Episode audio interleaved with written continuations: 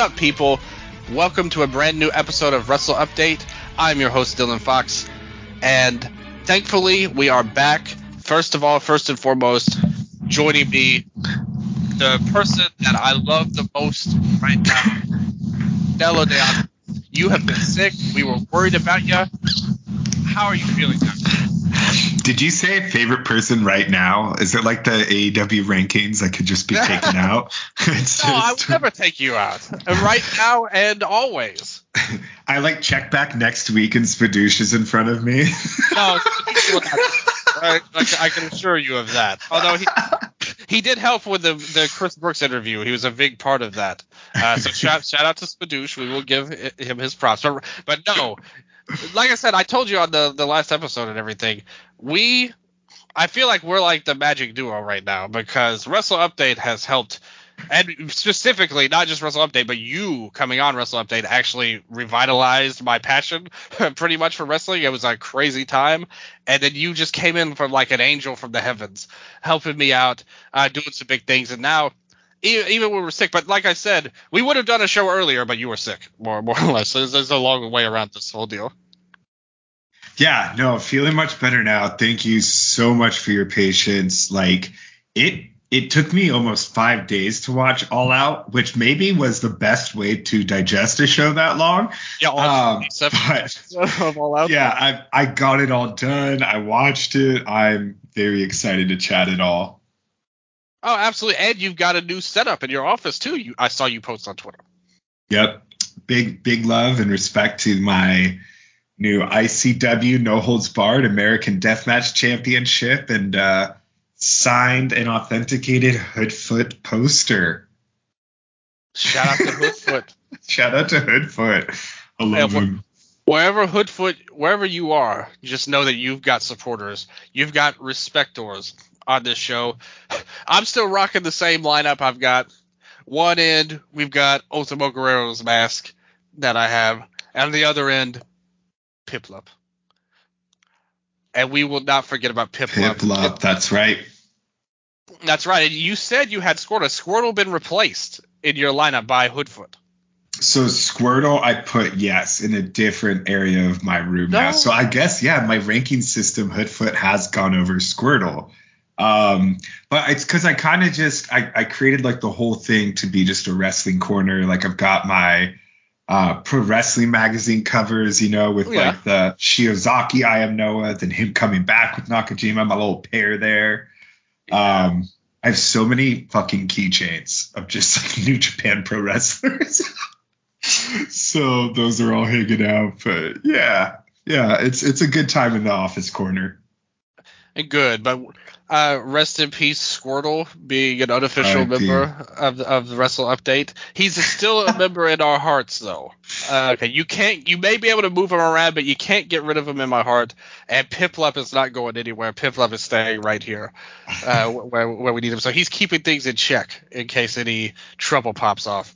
Because we, we do know if there's somebody with enemies around here, I think everybody loves you pretty much but I have many enemies. Maybe from the past, maybe I've turned over a new leaf and some people have changed their opinion on me, but some people are out to get me and Piplup is my protection. Not weapons, not security, not a camera, a plushie of a Pokemon. That's how we do it right here in Memphis, Tennessee, baby. the real Grizzly of Memphis, Piplup. Absolutely.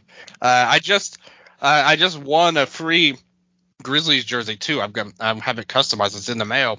Uh, it's got my name in the back, got my number that I I did when I played. If nobody knows, I played three sports in high school: basketball, football, and baseball.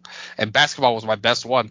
Um, my ex fiance actually had it in with a team in BSN, which is the Puerto Rican Basketball League. Uh, and I almost got a tryout with a team there once. That's a fun fact right now on here. So the Grizzlies are very near and dear to my heart, but not as near and dear to my heart as pro wrestling, which has led to some amazing things. Like I said, it took us a little time. We were going to do it sooner, but uh, thankfully we had to wait till Nello got okay. And he smartly held off on All Out, which has many, many matches that we were talking about. It's funny because the two shows we're talking about, one has so many matches, and the other has like five or six on the mm-hmm. show. Uh, so I like the differences there. Uh, we got some news to talk about. We've got speaking of enemies. I mean, this is a big show for you. the, the, last speaking episode of enemies. the last episode for a, for a certain star character on Wrestle Update so far, particularly for you, which we will get to at the end. That's the grand finale. I know that's what everybody wants to hear most, I bet. So we got to save it for the main event. But right now, let's kick it off with WWE. They've had a lot going on lately. Uh, obviously, a big news story coming up is the merger that's taking place that's solidified. We posted it on the Twitter. Go to the Twitter account, please follow us. We need more followers. We're just starting out. We're you know a grassroots operation right now. Hopefully, more people follow and check us out because I've been posting some stuff on there, some fun stuff uh, as well. Where we're gonna get all kinds of fun goodies and treats on there, but also some live tweets, some cool stuff on wrestling, and just some news and updates pretty much every day. Uh, Wrestle Update 23, 23. It's the year we started. 2023 and Wrestle Update. That's the name of the thing. And with the logo, I even designed like a, an alt logo for us too. It has the W and the U, but it's mixed. I thought it was pretty nice personally. I don't know if y'all feel the same way, but I I liked it. But the fact of the matter is, I posted about this on there. TKO Holdings, the new group involving WWE and UFC.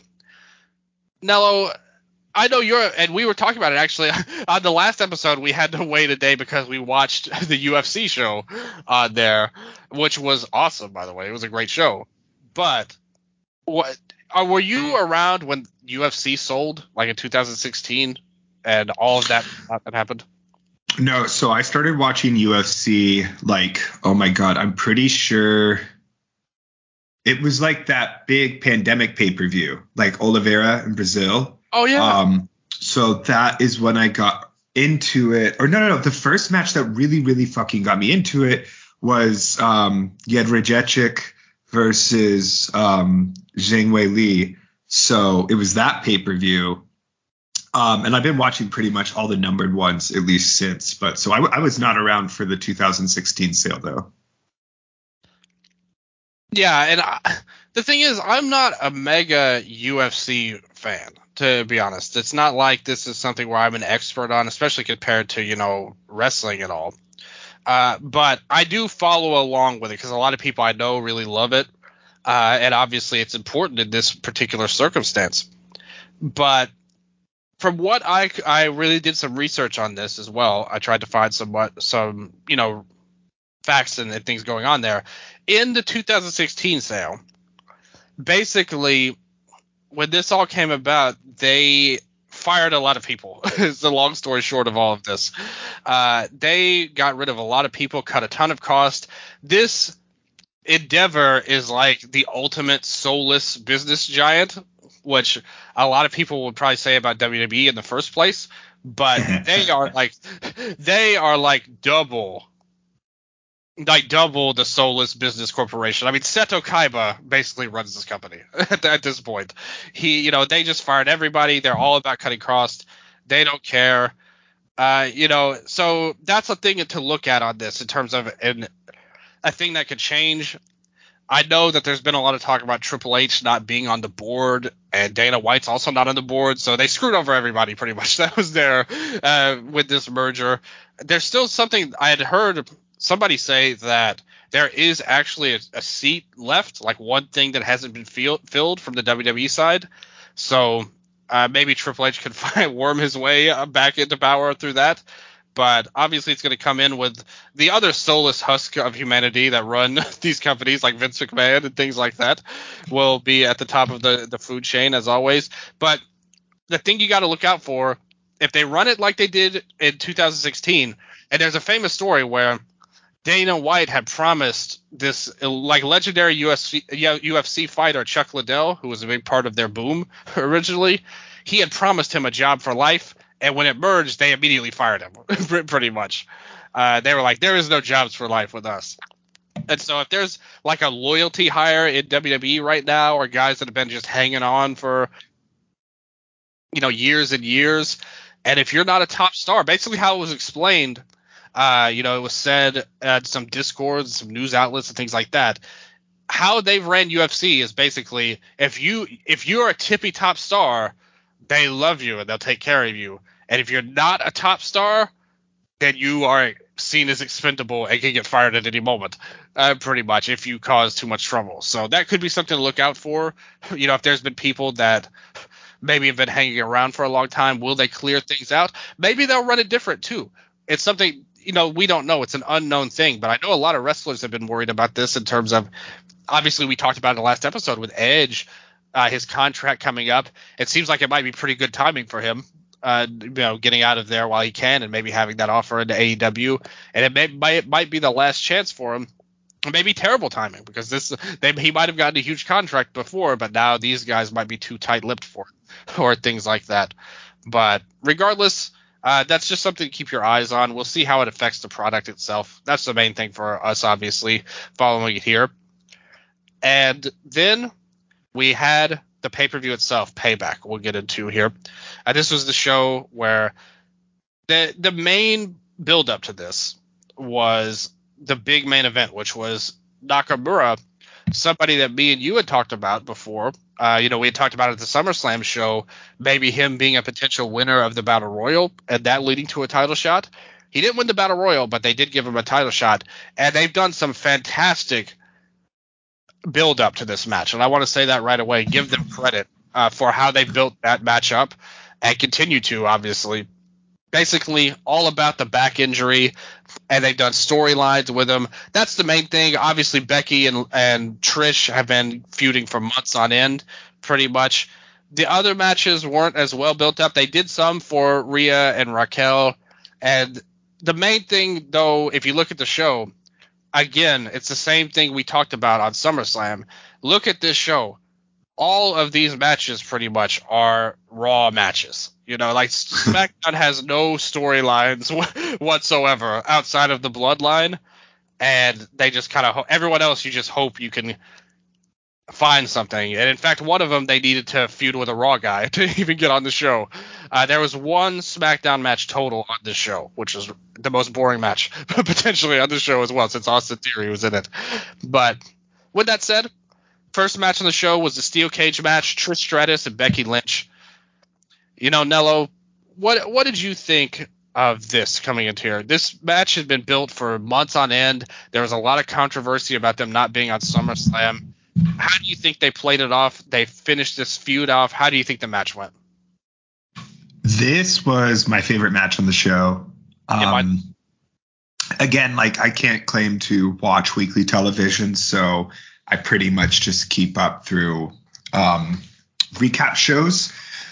But um, damn, this was great. Like so many big moves. And what I was most in awe of throughout the match is how well they hit everything. Um, like, I don't know, it it really was awe striking to me just to be able to watch Becky and Trish. And it was one of those like just do this kind of match. Like Trish climbing out of the top corner and Becky hitting the crazy superplex and just all of this shit, you know, like it felt like one of those matches that we would watch like um I don't know, there's something about cage matches or Hell in a Cells that open a pay-per-view and just feel like the main event and then there's the rest of the show. Um and for better or worse, like I think that's how this match functioned on this card. Um like yeah, I don't know. I'm really happy Becky went over. I'm excited to see what she does next because I'm not entirely sure.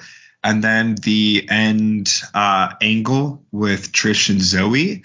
Um, I don't know. I'm excited to see that match. Uh, they've seemed to have a, put a lot of stock into Stark. Um, that was really fun to say.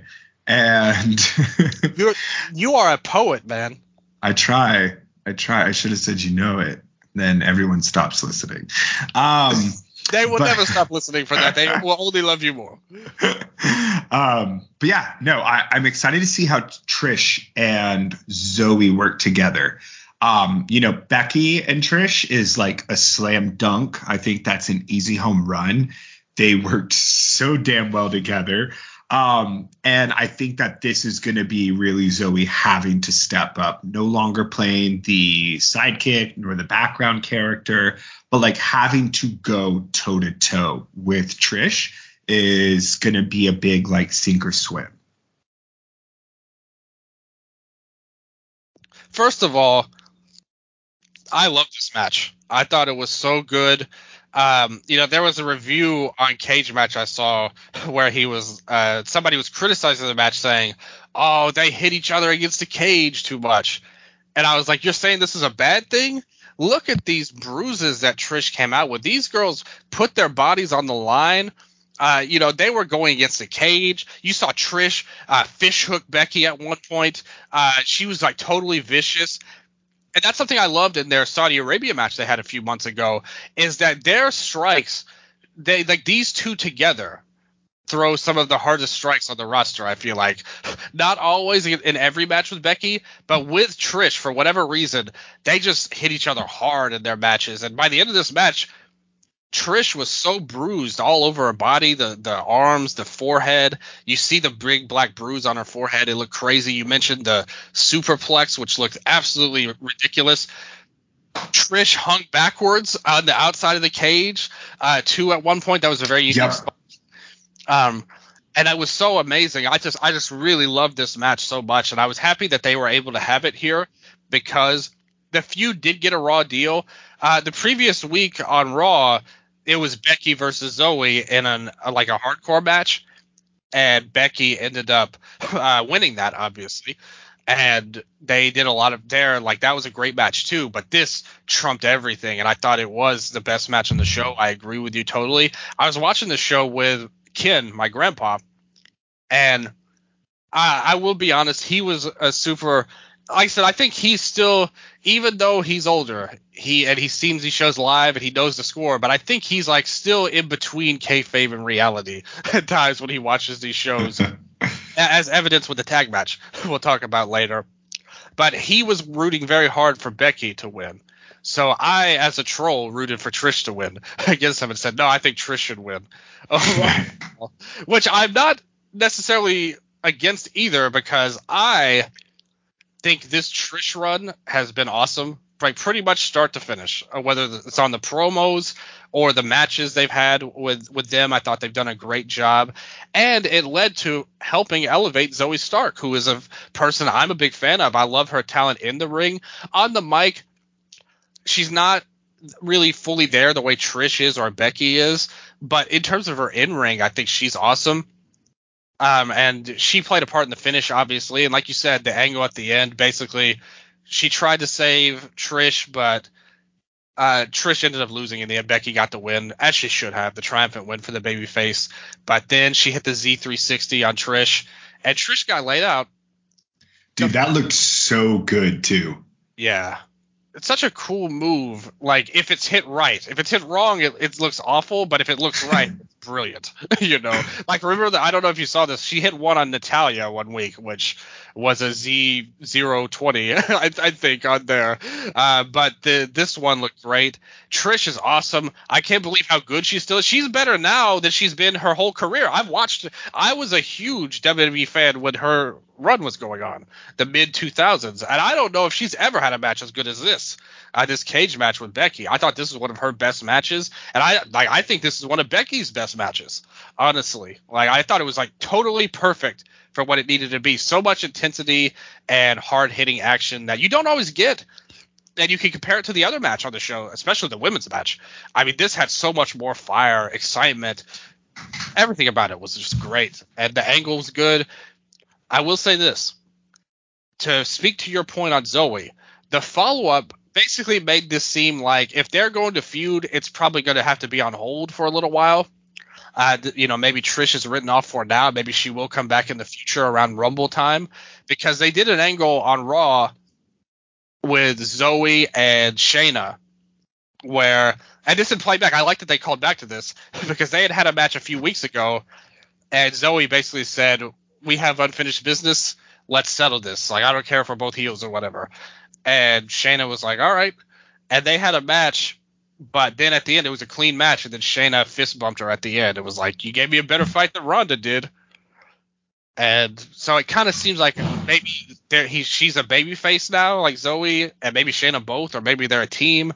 I don't know what's the deal is, but she did have a good match on Raw with Shayna at least. And uh, Becky, they teased her actually going to NXT uh, facing Tiffany Stratton for the NXT title, which they showed her. Uh, they had a promo segment on this pay per view too to kind of set that up, and because basically that's right. Yeah, on, she on was a, watching from ringside.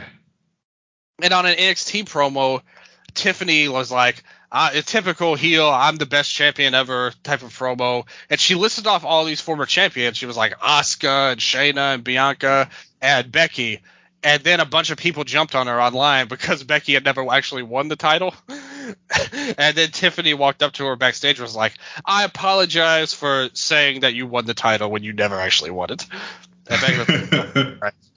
and so, so, that's actually this week too. On Tuesday, it's going to be Becky versus her for the NXT Women's Title. So I don't know what that's all about. You you have to think that it would be some kind of like goofy finish, like somebody will interfere and that'll set up Becky's next program because I don't think they're going to put the NXT title on her.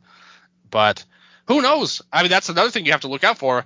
If you notice, uh, if you're an NXT viewer, they have really used a lot of the main roster talent on that show recently, like Dominic and Rhea. Like they're putting all these. Ray was on there one week. They're putting all these main roster talent because I know that they're trying to get that new contract with USA, and it's helped the ratings. Like they've actually gone way up, uh, putting these guys and girls on there. So I think Becky is right there up there. Build up to a big title match should be some good business, but I just I don't think she should win the title. I think she should do something on Raw. I would be interested to see her win the title, even if it's for a short run. I think they could do a hell of a lot more than when Charlotte won the title.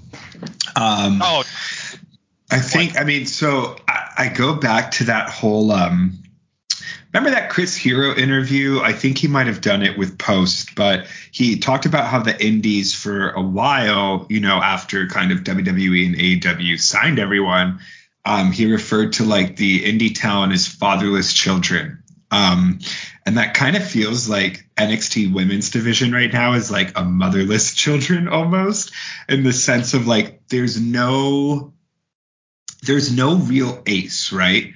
And typically the women's division has always had that ace.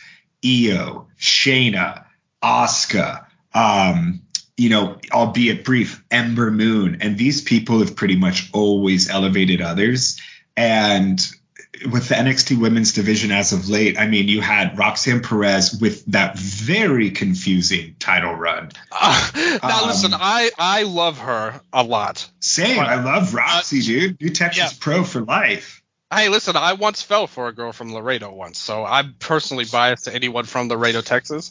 But that title reign was totally whack. like, I don't know what they were thinking with that. I think they had. I actually think they had good intentions. It was just done in a, such a Shawn Michaels way that I think it, it damaged everything.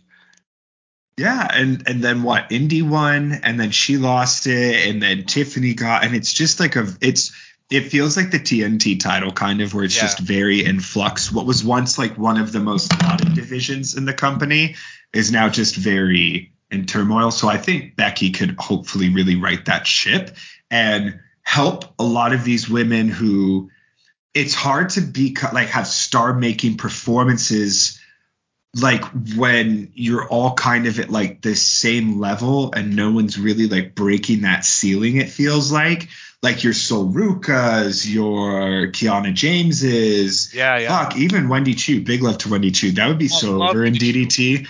Um, and but I think like they need someone to lose against in that star making performance, right? And Becky could really like when Balor went back to NXT and did his run, that was like that's what really elevated Kyle O'Reilly. That's what really elevated Pete Dunne. Those guys really got to the next level and it's yeah. Um but I, I would be a real big fan of her to win. And then just I guess some final thoughts on this match. Um you know, going back to the comments about hitting on the cage, if anything, I would say something this match really excelled at was the use of the cage. Um, totally agree. And and more than anything, it was like you know in a ladder match in a cage match when they're crawling out and it can just feel like such bullshit right like you're just waiting for the spot to happen there's no tension they worked all of these scenes very well in terms of like the actual tension involved. Like, okay, the pacing makes sense. This doesn't feel like someone's going slow, right? Intentionally or whatever. Like, the match felt real, and that's about as good you can hope for sometimes. They even did the spot. Remember when I think it may have been Trish crawling or Becky, but Becky was about to climb out of the cage, but Trish noticed that like, hey, I can just walk out the door and then Becky had to turn like stop climbing, come back in, and drag her away from the door. Whereas otherwise, like you said, it would have been a, a slow crawl, and they would have been, you know, like you said, it would have just bored everybody. But here they actually did it much better and much more realistically. Yes, it's like um, a cage match without a lot of theatrics, which is kind of hard to pull off. It almost feels like, and you really have to, you know, imbue it with like that vitriol and yeah. just that that anger. So yeah, yeah I mean, I, would go like four and a quarter on this. I gave it the exact rate, same rating, uh, four, four and a quarter as well. And I think the cage match inmates agree. Shout out to the inmates right now, eight point two seven on uh, uh, 392 votes so far. So a lot of votes uh, for this show here, and you get 8.27 right around that era. Uh, Dave Meltzer gave this four stars as well. So I guess we're all kind of on similar pages here. 20 minutes, almost straight. 20 minutes, two seconds for this match. Cool stuff uh, there. Great match. A huge fan of Trish. I really want her to come back because I think she's really been a great addition to the division in general. Then we see a bunch of boring stuff that happens. Uh, John Cena's out, and this run has to be something. There's been a lot of rumors about this happening. Everybody knew that there's this big India show coming up later this month that Cena's going to wrestle on it, but it's been said that he's going to stick around for the next two months at least. And a lot of people say the reason for that is because of the latest writer's strike going on in Hollywood, and that's affected so much stuff you know, nobody wants to release any new movies because you can't promote it according to the rules of this strike. You can't film new content. So Cena's just like, well, I've got nothing better to do. I guess I'm going to be in wrestling again. And for him, that means coming in and cutting this lame promo. I hate Miz on the mic. To me, he's one of the worst promos, in my opinion. It's not because he's not charismatic. It's not because he's not he doesn't try his hardest but he just comes across so like I'm on autopilot. Like none of this is real. It's just stuff I've been saying for ten years now. When yes. my head goes up, goes up. Yeah, your mouth goes shut. It's like, yeah, I've made a vid in WrestleMania. I do this. I've done that. We've heard the same crap for 10 years now, literally. It's just like such a low effort promo, in my opinion. But that pales in comparison to the match that he had in terms of low effort. So Cena says he's now the special referee. They go roundabout, you know, who's on first, basically, that led to him saying that he needs to insert himself as the referee. And then LA Knight comes out. Special referee tropes abound here, where at first he comes in and calls it straight up, but then Miz uh, goes too far and he has to pull him away. And Miz gets pissed, and then LA Knight grabs him, and he goes too far in the corner. Cena pulls him away, and now LA Knight's pissed at Cena and now they're wondering will Cena, you know, knock somebody out?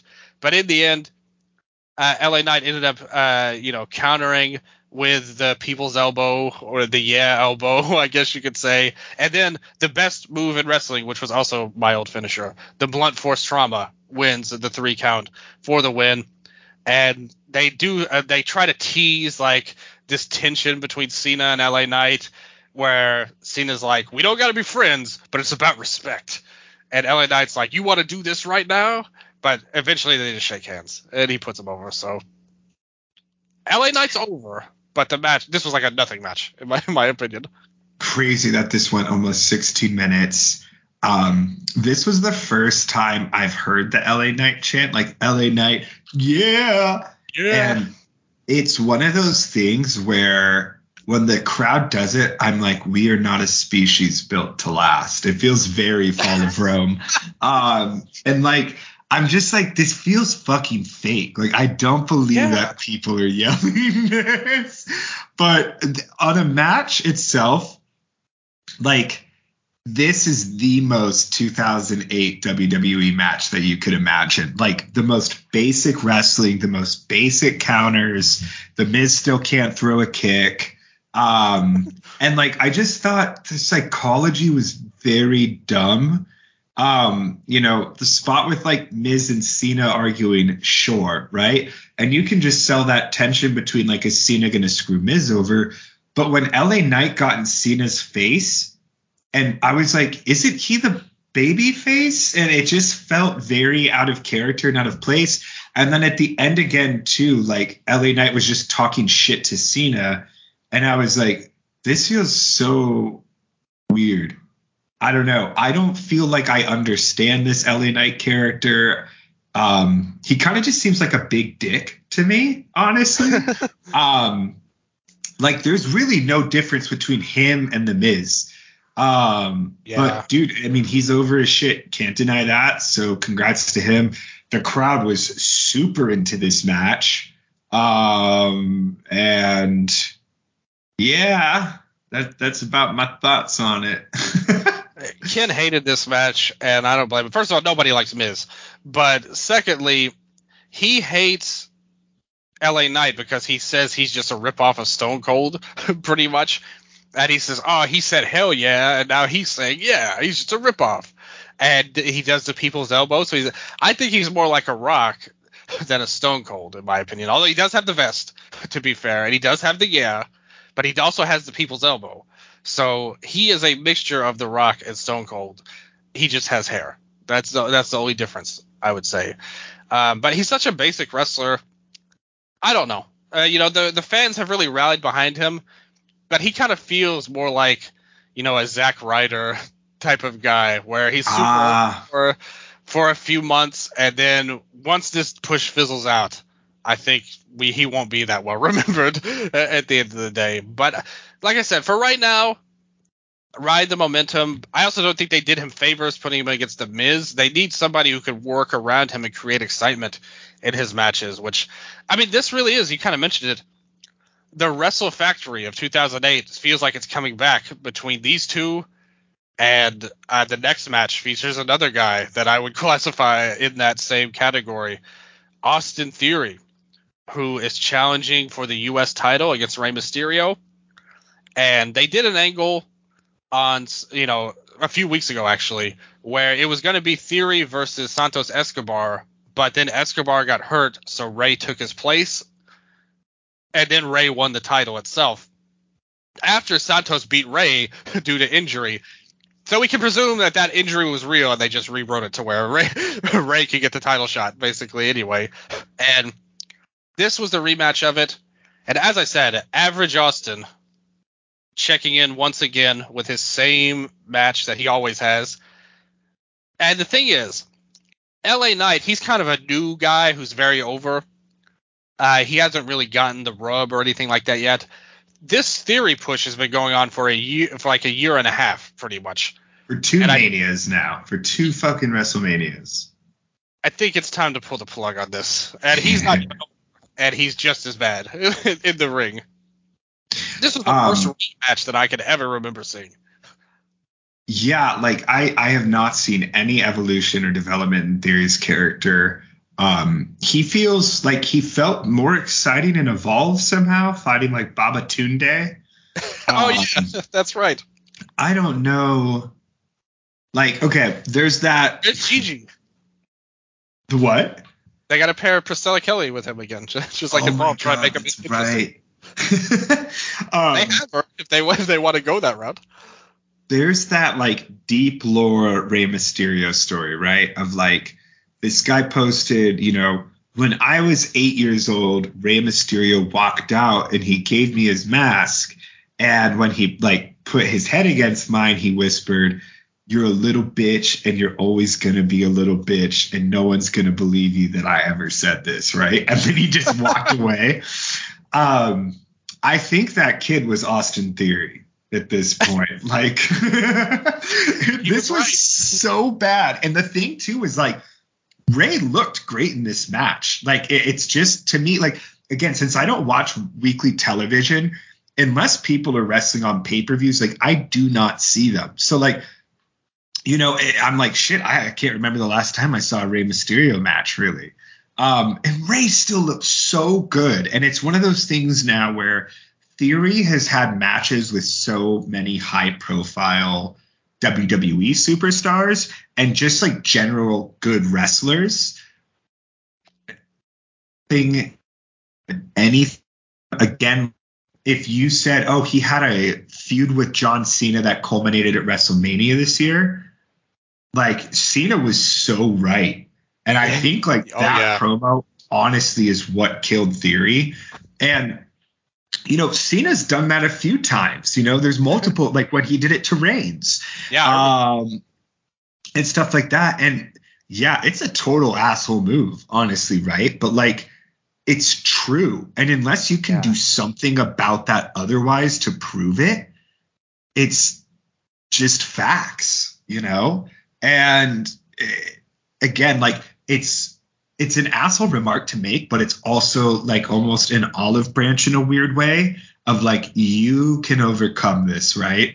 But yeah, anyway, just total throwaway, not much to say about this. Again, he's like the Wrestle Factory guy pretty much. Like he would fit right in on 2008 WWE in my opinion. Uh, and I just what you said about Cena's promo is so true. Everything he said was facts and that's bad when you're looking at a young star. Like you said, it's a good thing if you're very talented and can overcome those things and prove him wrong and show all of these great things to make people care about you and love you. But if you asked a majority of however many, many millions of viewers watch SmackDown every week and how many many millions watch these pay-per-views and PLEs, whatever you want to call them, what's your favorite Austin Theory match? What's like what's the answer to that? They're all the same. Day. we have to go I, back. I was at that evolve. It was Gunther versus JD Drake, and it was oh, Austin oh, Theory versus Babatunde. I think Chris Hero was on that show too. But anyway, like yeah. honestly, but I say that in all seriousness because it's the only fucking Austin Theory match I can actually remember. They need to pair him with Gigi again, Priscilla Kelly, we have to put them back together to reclaim that evolved magic. He needs to grow his hair out again to, to the bowl cut that he that he had before. Oh. Uh, if they do that, they may be onto something. But I don't. Like I said, even if you say what's your favorite Austin Theory promo, like compare him to Waller, who is like a somewhat similar wrestler, but just better, like outshining yes. him in every every way. so it's really bad when you have these you know, kind of white meat type of guys. And then you compare him to LA Knight, like you said, very catchphrase based, not really a great promo. Uh, Waller, very charismatic, like is a, a really good promo to me. And then you compare him to Theory, who just has there's just nothing to him. It's not like he's some horrible wrestler, like botching moves and and looking awful. It's just he's so bland. He's again, we got to do the scouting episode where we grade everyone five out of ten in the categories. I guarantee you, if we did that, whether it's look, wrestling, charisma, mic skills, gimmick, everything is five out of ten. Like he's like the most average wrestler you could ever invent. Uh, like the only way he could be more so is if he was Ted DiBiase Jr. I'd say. yeah, you nailed it. yeah. But uh, with that said, uh, that match did end, and we got to the next match, which was for the tag titles, the Steel City Street Fight, because we are in Pittsburgh. Uh, to, to be fair here, uh, 13,000 fans in the PPG Paints Arena. Is that what this called? Is this where the Penguins play? Like, um, I know nothing about Pittsburgh except no, never mind. Saw the Saw franchise is actually set in New Jersey. I was thinking it was set oh. in Pittsburgh, so I actually know nothing about Pittsburgh. Not even the Penguins. Um, okay, I remember watching the Penguins versus the Pirates series. Like, goddamn, maybe this is 2012, and it was so violent and beautiful. So that's the one thing I remember. Penguins. I, I have a bad bad relationship with the Penguins because the one time the Nashville Preds did make the Stanley Cup Finals, it was against him. And that series was so freaking rigged in favor of that punk ass Sidney Crosby that I just I would never I would never forgive him uh, for this. Uh, but hey, we saw a Sidney Crosby appearance in this match, and Mario Lemieux, Lemieux uh, going in from the 90s here, so they got everything. Uh, this was just a crazy brawl, uh, pretty much. The big parts of the match were, as I mentioned, when they got thrown over the barricade and suddenly Zayn and Owens popped up with the Penguins jerseys on and hockey sticks, and Owens, a bloody mess at this point, uh, just had a huge crimson mask. Uh, he was wearing the Terry Funk T-shirt. I guess he he was very, feeling very inspired that day. This had to be on, like he had to have done it on purpose in tribute because if you notice, he comes in and brawls down the ramp with the bloody face, and then he stays out so they can clean it up a little bit and when he gets back into the ring, the blood is all gone, which is so stupid. I hate when they do they do that. Uh, I don't know why they feel the need to be so sanitized, but that's mm-hmm. kind of mm-hmm. how they are, uh, pretty much. But the they brought out again. Owens did uh, climbed up all the way to the balcony, flew off the table with a swanton onto Dominic after he interfered. The whole group, like an army, ran in in this match, uh, but he took out uh, Dominic with a swanton, which he nearly missed and probably landed on his ass, which probably hurt his hips uh, falling down so much. But it looked great. The camera shot they had from the like right behind him as he leapt off was freaking awesome they should play that on a million highlight videos, and I don't think they did it once on Raw, which I was shocked by.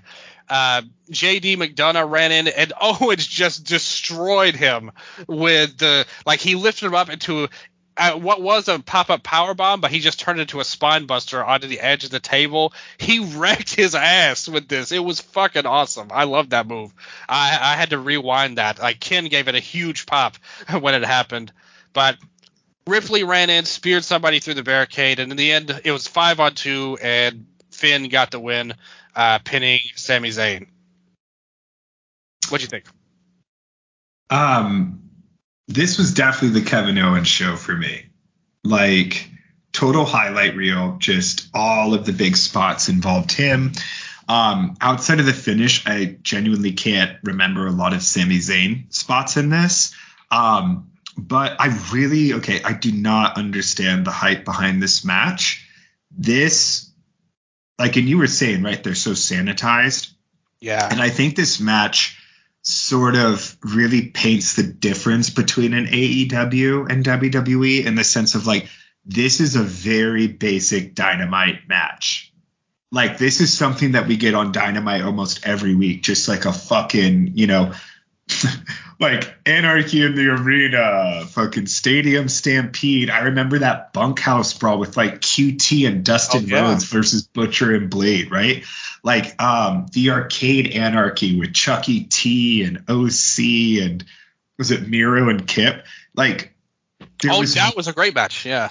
Yeah, and I mean it's the same thing as this, where it's just total insanity, you know, where it's like them popping up in the hockey gear felt like a very AEW spot um, in a good way because it's just that kind of like, like, I don't know, WWE is very cartoony and then AEW feels more fourth wall breaking, um, for better or worse. And I think it's just one of those moments that's such like a fantastical leap. Like, okay, when did they put this shit on? How'd they get it? Right. But it's cool and you get pumped. Um, but yeah, like this, yeah. But like outside of those moments, like, man, the Judgment Day stuff has such go away heat for me. Um, there's nothing exciting about a five on two. Um, Ripley's spear on Owens through the barricade looked really bad, I thought. And then the yeah. whole finish with like, okay, man, like these guys literally died against the Usos, right? And they don't have any kind of Orange Cassidy or Seth Rollins story about them being broken down or whatever. So for their title reign to end with like the, because uh, the ending was like Dominic just essentially hitting Sami with the briefcase or what was it again? Yeah, it was the briefcase, somebody in the bank case, yeah. Yeah, and it was such a weak looking shot, like just such a bad shot.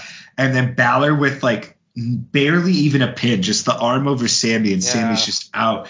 It felt really, um, I don't know. It it it felt very weak, and um, it reminded me honestly of an Attitude Era match, like down to the one armed pin. That's something we've seen mm-hmm. so many times. But the problem is it was Dominic delivering it, and his skill level. I think you probably have more base skills than he has. Like you know, he is over as a heel and all of that, but I think you could have delivered at the very least a better briefcase shot than he did to Sami here. Yeah, I, I don't know. They're just hitting House of Torture levels for me. Yeah, um, that, that was a lot like this match. You're totally right. Um, yeah, and it's just it. If you need these many theatrics, I'm just I'm not as interested in it because there's a big difference between a hardcore street fight like this, you know, where it's a lot of people brawling each other, but if it's just five on two, it's like, dude, I I don't know. It's it makes everybody look bad because now your champions are guys who needed five people to win the titles. It makes the former champions look bad because, like you said, they were having a great title reign, overcame, uh, you know, uh, you know Roman and Solo in a big major match. Sami got to go back to, you know, uh, like Saudi Arabia finally getting let in, had this amazing moment. The amazing moment at WrestleMania even have been workhorses on TV. Like they have been carrying the sh- the show when it comes to the wrestling itself in a lot of ways. Besides the Owens injury, huge pop. Um, the Quebec crowd loved them a few weeks ago. I gave them huge reactions. They feel like stars. I want to shout out a review on Cage Match actually that totally backs up what you were saying. Uh, JJ Rule said this was the Kevin Owens show. If I were to recommend one match to make someone a KO fan, it would be this. He was an absolute superstar. Uh, and which I think we all have to agree. The reason why he stood out so much more than Sami is because he was the one with the Mario Lemieux jersey on, while Sami had bitch ass Sidney Crosby. So I think that's why it made them, you know, look better in comparison. But yeah, he was fu- freaking awesome in this match. Uh, the Judgment Day stuff I like I like these guys. Like all of the parts are good on their own. Like I'm I'm a big fan of Priest. I think he's really underrated. I uh, did great work against Bad Bunny. Had a great match on Raw with Seth for the title a few months ago. Finn he really works hard in the Seth feud. I don't think he's got that high of upside today, like as he would have years ago. Like you talked about the NXT run. Ripley, great look. I still have some questions, you know, but you know, even though this match wasn't that great, we'll talk about her match in a second. But she did have the great match versus Charlotte at WrestleMania. She's kind of up and down, but an amazing look, super over. Dominic, super over heel.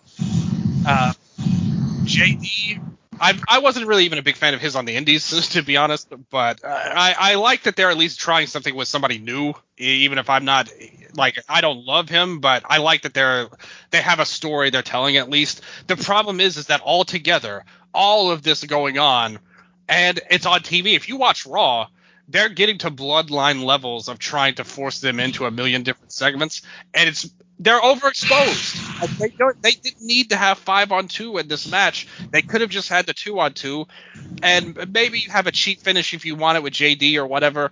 I'd rather him deliver the briefcase shot than Dominic, but uh, you know.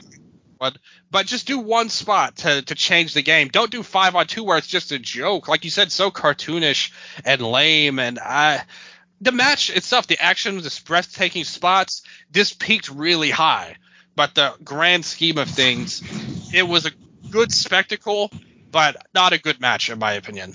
Uh, it, you know, that's that's kind of how I would judge this. And like you said, it's nothing you can't see on AEW a million times.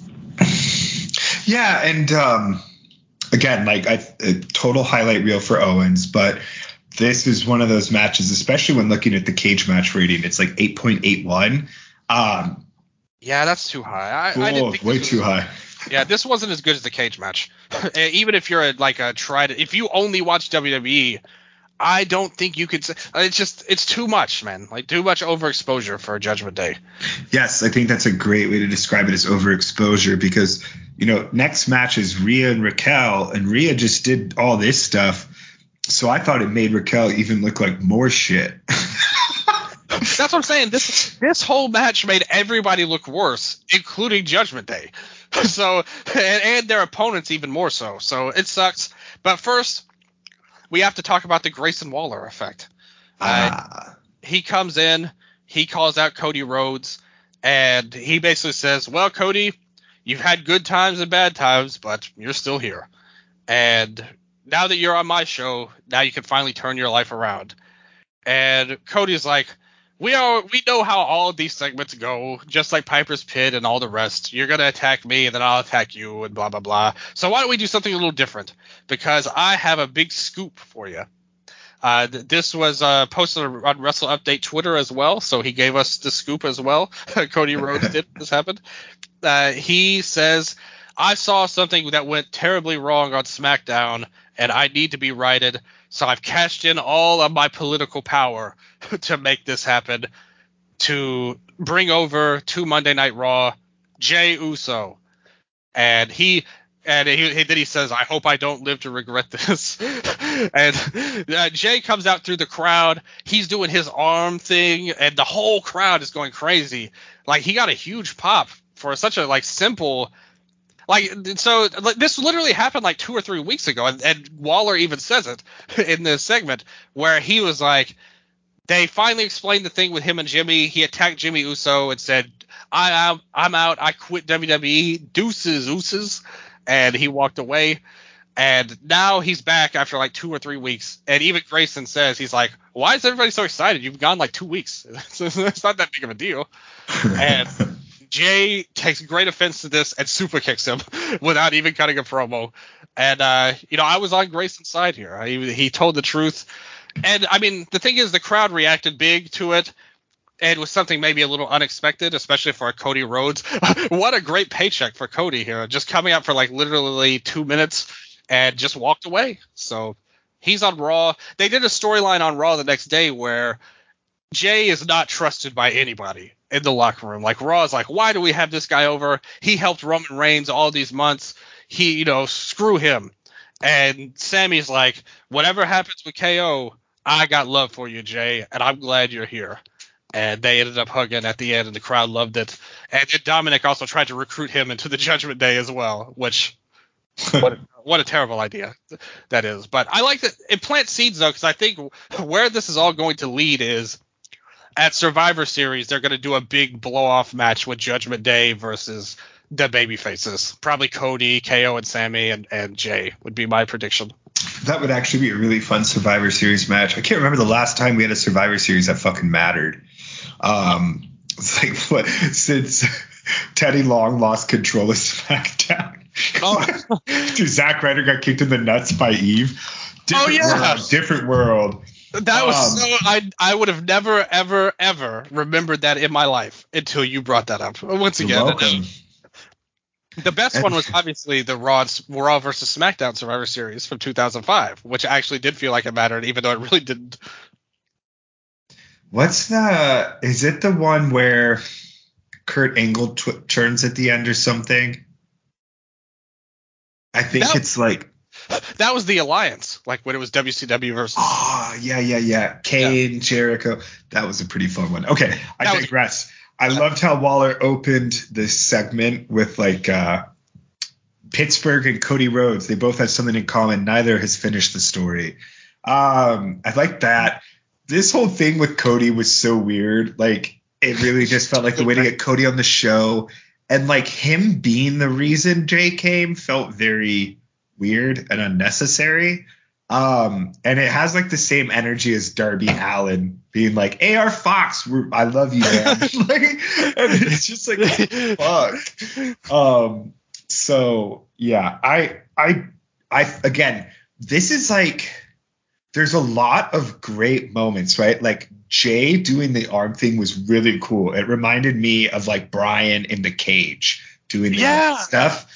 Um, like those visuals are always very powerful. And I think that Jey being on Raw and outside of the bloodline is exactly what he needed. Um, what's fucking crazy is seeing like he does feel like a more main event upper card guy now. And then I actually watched Jimmy versus AJ Styles last night, and holy shit, was that bad. So it seems like Jey really got the better the better booking here. But um I love Grayson Waller. Like I really think um a great promo. Yeah. yeah. what I like about his promo too is he's able to weave in that Jericho aloofness, right? Like, um, like, oh, you wouldn't want to fight me again, probably because I don't know if you you could beat me, you know. And then he's like, what do you mean? I could beat you? And it's just like the total like you're just eating the taking the bait, right? Yeah. But they're able to weave it in in ways that don't feel like total bullshit. Um, and I don't know. I, I like Waller's character. Again, I've seen him wrestle maybe twice. Um, but I think he's fitting in well. Like again, it's one of those things where um you look at the current crop of people who are like come to NXT and I think Solo Sikoa was definitely the number one, but he's really cooled off a lot. Yeah. Um, just and again, it's because he hasn't had any feuds of his own really. Um, yeah. and I mean, to me, I'm like Grimes is pretty missing. JD's fifth fiddle in the Judgment Day. I think Waller's probably been outside of Knight like the most successful. So I'm excited to see what he does. And I think what's cool at least is on all of these Waller effects, they put him with the top talent in the company and the top talkers in the company too. Yeah. Uh, Cena in England, Cody here. I'm pretty sure they did one with Edge, if I'm not mistaken. Yep, they did. And there's never been a moment where like, you know, that Cena and Theory promo where we're talking about, there's never been a moment like that. Like he has been able to go toe to toe, and that's been really cool to watch. Oh, absolutely. I totally agree with you. He's a guy that I see a lot in in the role that they probably like you a great, great comparison him and theory they've kind of they're trying to pair them up a little bit on, on smackdown which i think does theory no favors because you see the promo they cut side by side last night and one of them is way ahead of the other and I just don't I don't think that's a good idea for either guy, and it drags down Waller in the ring as well. So I, I'm not a big fan of that. Solo, I totally agree. I mean, he had a great start coming in on Raw, but mm-hmm. that storyline, this bloodline, we could, we talked about it after SummerSlam. I thought you made a lot of great points about that. This storyline has become so stupid that nobody likes it. They just did the deal where Jimmy Jimmy is the one that turned on Roman in the first place, and now he's trying to get back in his good. What? That, like this storyline is stupid, and nobody likes it anymore. Like all I see is negative comments, uh, even among the most tried and true WWE fans. They might get into it again when Roman comes back, but as of now, the stuff with Jimmy and and Solo, it just sucks because it's so stupid. And I love Solo. I think he's got a great presence and a good worker. I'll say this about Jimmy compare Jey Uso's theme song to Jimmy's new song, and Jimmy way won out on the on the theme song battle because Jey's is just like a remix, a worse version of the Usos theme song. We got to hit that up on YouTube with, the time. He's just like talking to himself the whole time. yeah, it's like it's all me now. Day one. I was like, what? It sounds like he recorded himself singing in the mirror um, and they're like, "Hey, can we? Do y'all got any ideas for a new song, Jey? Ah, you get, you're not gonna believe what I just put down here. Listen yeah, I I love the Usos characters though. Like they remind me of two of my friends that I had growing up. Like they're exactly the same how they act character wise. But I love the arm thing. Like you said, the whole crowd doing it's a great visual. And he, like, I totally agree with you. He has more star power now than when he was feuding with with Roman and in this bloodline stuff. So, and I think it's great too because him and Sami were the key to the bloodline angle to me, and they're already setting up them kind of reuniting again, which I think the fans will eat up, and I will eat up too because I think it's a great pairing uh, overall. But I'll ask you one more question before we blow past the women's match because we don't have anything to say about it. They are also doing a storyline where because he's on Raw now, Raw needs to trade over someone away for Jade, like the SmackDown. And a lot of people have speculated that could be Sami to kind of like break up the the locker room, like add added tension because he said it like Adam Pearce said it like, well, somebody's gonna have to go to SmackDown and you're gonna be even more hated because of this now. And people have said Sami. I thought it might be Cody actually, and that could be a way Cody because that would at least explain why he made this happen somehow. Uh, that he needed to get to SmackDown to fight Roman for some reason. Even though it doesn't make a lot of sense when you could just win the Rumble, but I wonder what they're gonna do with that. Like who's gonna leave Raw and gonna piss everybody off and make them hate Jey more. Oof. I mean, Cody seems like the likely choice again, but it's that weird babyface booking. Yeah. Um, but I mean, it's again, it's one of those things where okay, the person who wins the Rumble, I'm going to assume is going to fight Roman, right? So even by switching to SmackDown, that doesn't necessarily guarantee him the WrestleMania spot.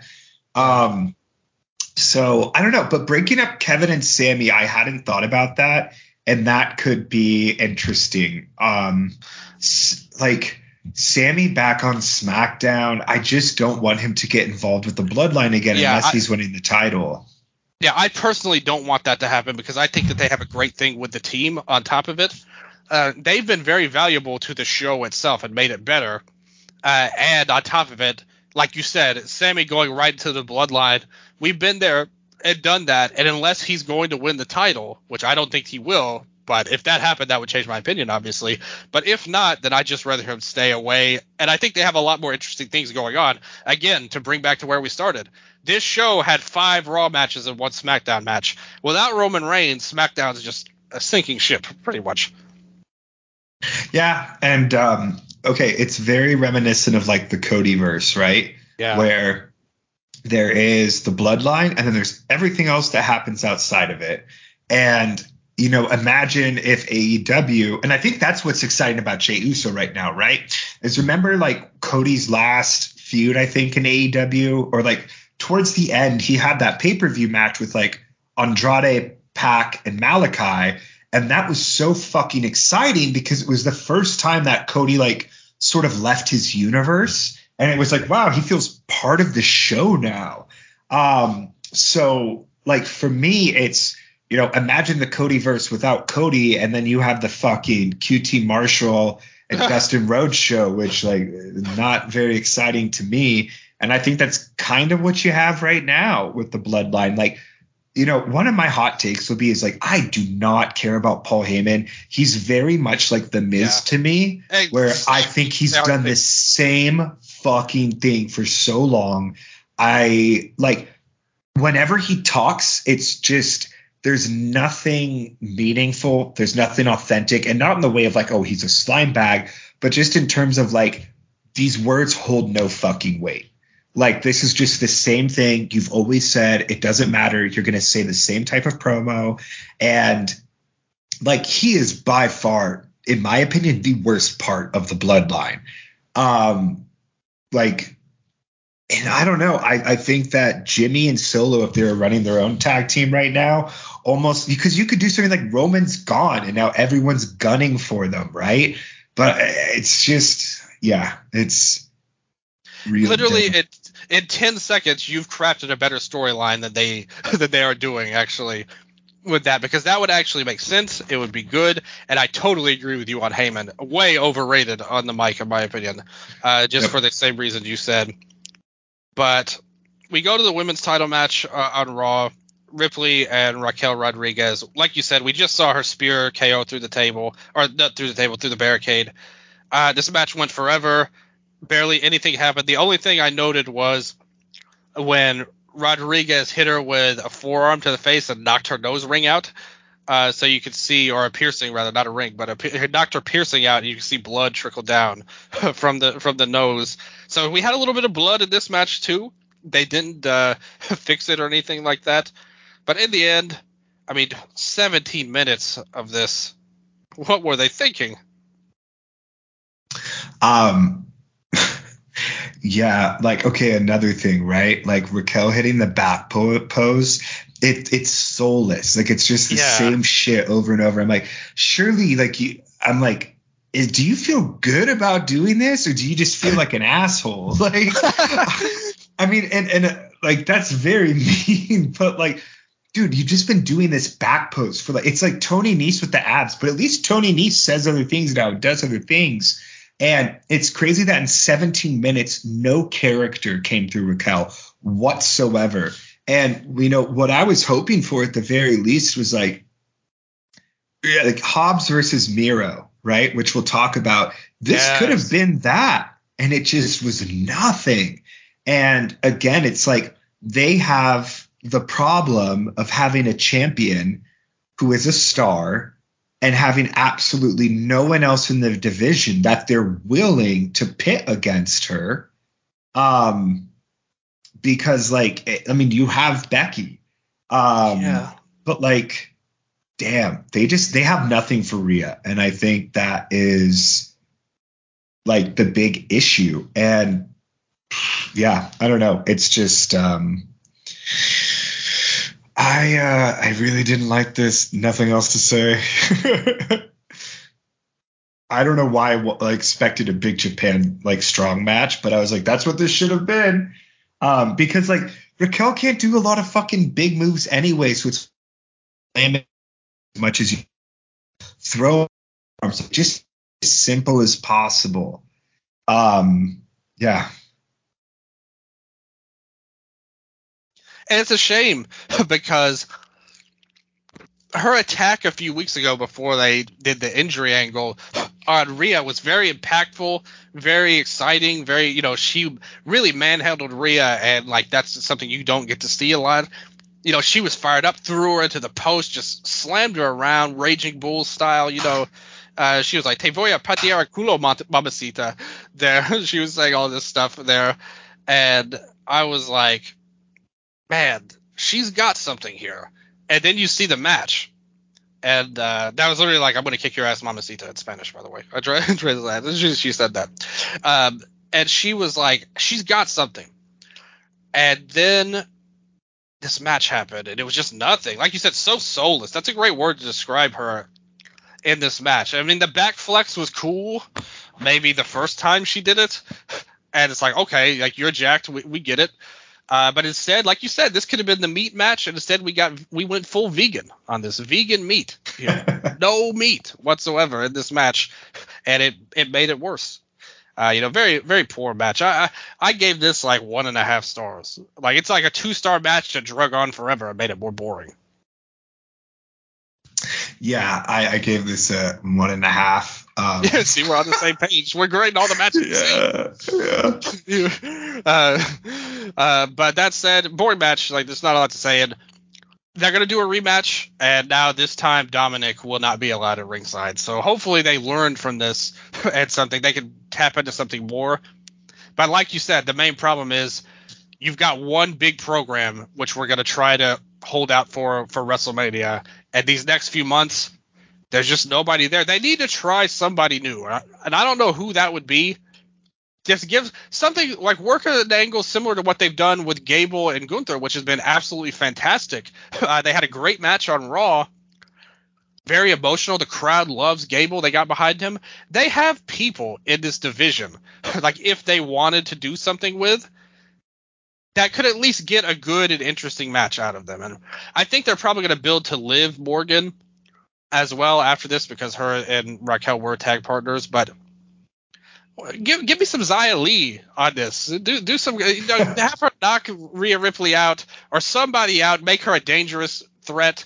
It could be her, some, like somebody, Indi. Like you've got, uh, at least you can have fun promos with her. She's got size. You can have another power matchup if you want, or or somebody smaller you could do something with on on there. They've got different people, but they just don't want to do anything. It's just goofy on, on Raw. Yeah, but, uh, and uh, last thing, real quick, but yeah. you know, Rhea and Dom at this point, because I forgot Dom was in this too, but oh, yeah. there's really, it's just like if you put goth makeup and bondage onto Carmella and James Ellsworth, like that's the paint job. There's no difference, and I'm so over it. Like it's just awful, and I think it diminishes Rhea's run as a champion a lot. Totally like so and the fans aren't with the same page because they hate Dominic, but Ripley's popular with the fans. They always chant "mommy" for her, and you think Goth Paint and Bondage would make things better, but somehow it makes it worse than mm-hmm. before. This is how bad they are. They're ruining good things on their own. Judgment Day overexposed again, once again. But uh, they're setting up a match on SmackDown. Io and Asuka finally happening in a couple of weeks. Uh, they set that up, so that's going to be something cool to look forward. Hopefully, they get a pay per view match next month, and maybe SmackDown can have their own match one day on, on a pay per view. But it wasn't here because we went to the main event. As I said, Nakamura, great angle they've ran. Some of the best work between this and the Gable and Gunther deal. Two of the best storylines they've crafted in forever. Nakamura versus Seth Rollins for the title. And I love the way that this feud, and I'll talk about the match, and we'll talk about the match in a second, but I just love the way all of this has really brought Seth back to reality because I really hated his character for a long time. The the dancing and the the sing-alongs, which is still there. The fans love the song and they're going to sing it for him no matter what. But they actually got him to be somewhat realistic, talking about his family, bringing Becky into it, bringing his his child into it, talking about how his career could come to an end. I think this angle would be like a feud of the year angle if it was with somebody besides him, because the problem with this is this whole match, and I thought personally that Nakamura did some of his best work in a long time. I haven't been a big mm-hmm. fan of his run in WWE, but if you look at this match, he was completely to his game plan, going to the back, hitting hard, trying to injure Seth and going after it constantly in the match. But Seth he can't help himself from doing all of this stuff that he always does. He yes. literally did a, he literally did a kip up in the match. Why? Why, why did you need to do the kip up? Why did you need to run up the ropes to, to hit the Frankensteiner? I did like that they said that he would normally do the, the superplex into the Falcon Arrow, but instead he changed it to the Frankensteiner, which I think is that's enough for me. It's kind of silly when you think about it. Like it's still going to hurt. You're flying to the ground on your face, but at least you do you changed it a little bit. But then he does the kip up and just erases all this good stuff that we've done so far. So that was my problem with the match. I still think it was a worthy main event, and I love the story. But I wish that he had actually just had a, a hint of just used your psychology steps for this match. Yeah, Nakamura's performance was sort of neutered by like Rollins's performance, right? Rollins's in-ring work was sort of antithetical to Nakamura's psychology, and it wasn't in the sense of like you can't break my back, right? He's not like he's not like cracking his back like fucking, you know, Wagner Jr. Jr. cracking his neck or whatever. Um. Best spot of the year. Um, every time it happens, I like I feel like I puff puff my chest up. It's so cool. Um, but uh, like totally agreed. Nakamura had the laser sights on for this. I loved the intro, all of that stuff. And like, I really think that this could have done better in the opener and like just flip the opener in the main event. Um, and I'll, I'll, talk about that a little bit more in a second, but this was really the match where like Rollins's sort of performativeness came through. Um, and the mm-hmm. sense of like, man, when he hits the curb stomp, when he hits these moves, it really feels almost like the like when you play wrestling games and you're doing like the create a wrestler and you're going through all the moves and it has like the little previews. It looks like that in the sense of like I'm gonna hit this move, but there's not like the the haptic feeling in it as much, right? Like it's all very loose. Um, it doesn't feel as impactful and right now, and, and I mean, like, granted, this back injury is fucking legit as far as I know. Like, apparently his back is fucked up, but it kind of reminds me of like Thunder Rosa's reign, where it feels like it feels like the champion isn't quite able to match their performance before winning the title right now. Yeah. Um, and I, I, like Rollins for the most part. Like I think he definitely is one of the stronger performers in WWE when he's really like on. But right now it feels like he's he's performing more than fighting. And I know that's yeah. like a weird thing to say with wrestling, right? But like LA Knight versus The Miz is a match of total fucking performance but it works because they're on like the same wavelength. But Nakamura is working like a, a Jay White, like Hawkeye's just, I'm going to break your goddamn back and do nothing else. Like Roddy Strong, like just, yeah. you know, totally focused and Rollins just trying to get his shit in. Um, and I think that's where it really clashes. Um, so they are continuing this Nakamura Rollins feud now, if I'm not mistaken. yeah, and afterwards they did this really awkward ending to the show where it just felt like Nakamura was pacing on the outside, super pissed, and he just stood in the ring. It was like like two or three minutes straight of just him sitting in the ring. I was like, well, when's the attack coming? But then they did the attack after the show happened, and they were like, they did another uh, subtitled video for Nakamura where he said, hey, I'm coming for the title again, and I'm going to destroy you. See, this is why, like that, that right there, I feel like you definitely could have switched these two matches. Yeah. I think there's something about losing in a main event, right, versus yeah. an opening match, even if it's still the world title. I think there's a big, big difference there. And I think that for the next match, should Nakamura win, that's when you could slot them in the main event. Um, and I think like just the the go home image of Becky having defeated Trish um, and then Zoey turning on Trish, and then you could even have a stare down between Becky and Zoey while Trish is laid the fuck out in the ring too. Like there's just a lot more meat there. And then having Nakamura, you know, turn on Rollins afterwards again, I, I think, or just continue the feud, it would have been better in the opener. But um, yeah, I I just really hope Shinsuke wins the title. He feels super inspired right now, which yeah, is great. He has fire underneath him, which is great. Um, huge Nakamura fan. Like I never complained too much about his WWE work because he really has given us like spoiled us so much, right?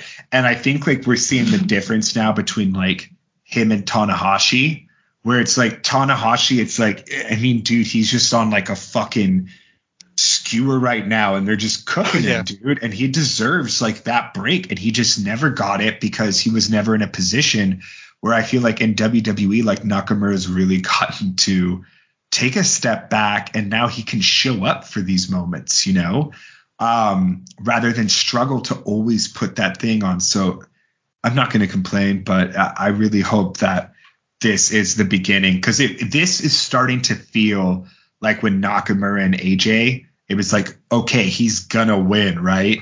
And then it just didn't happen. And I, I'm really hoping they capitalize on it this time. I hope so too. I think this is by far his best WWE work.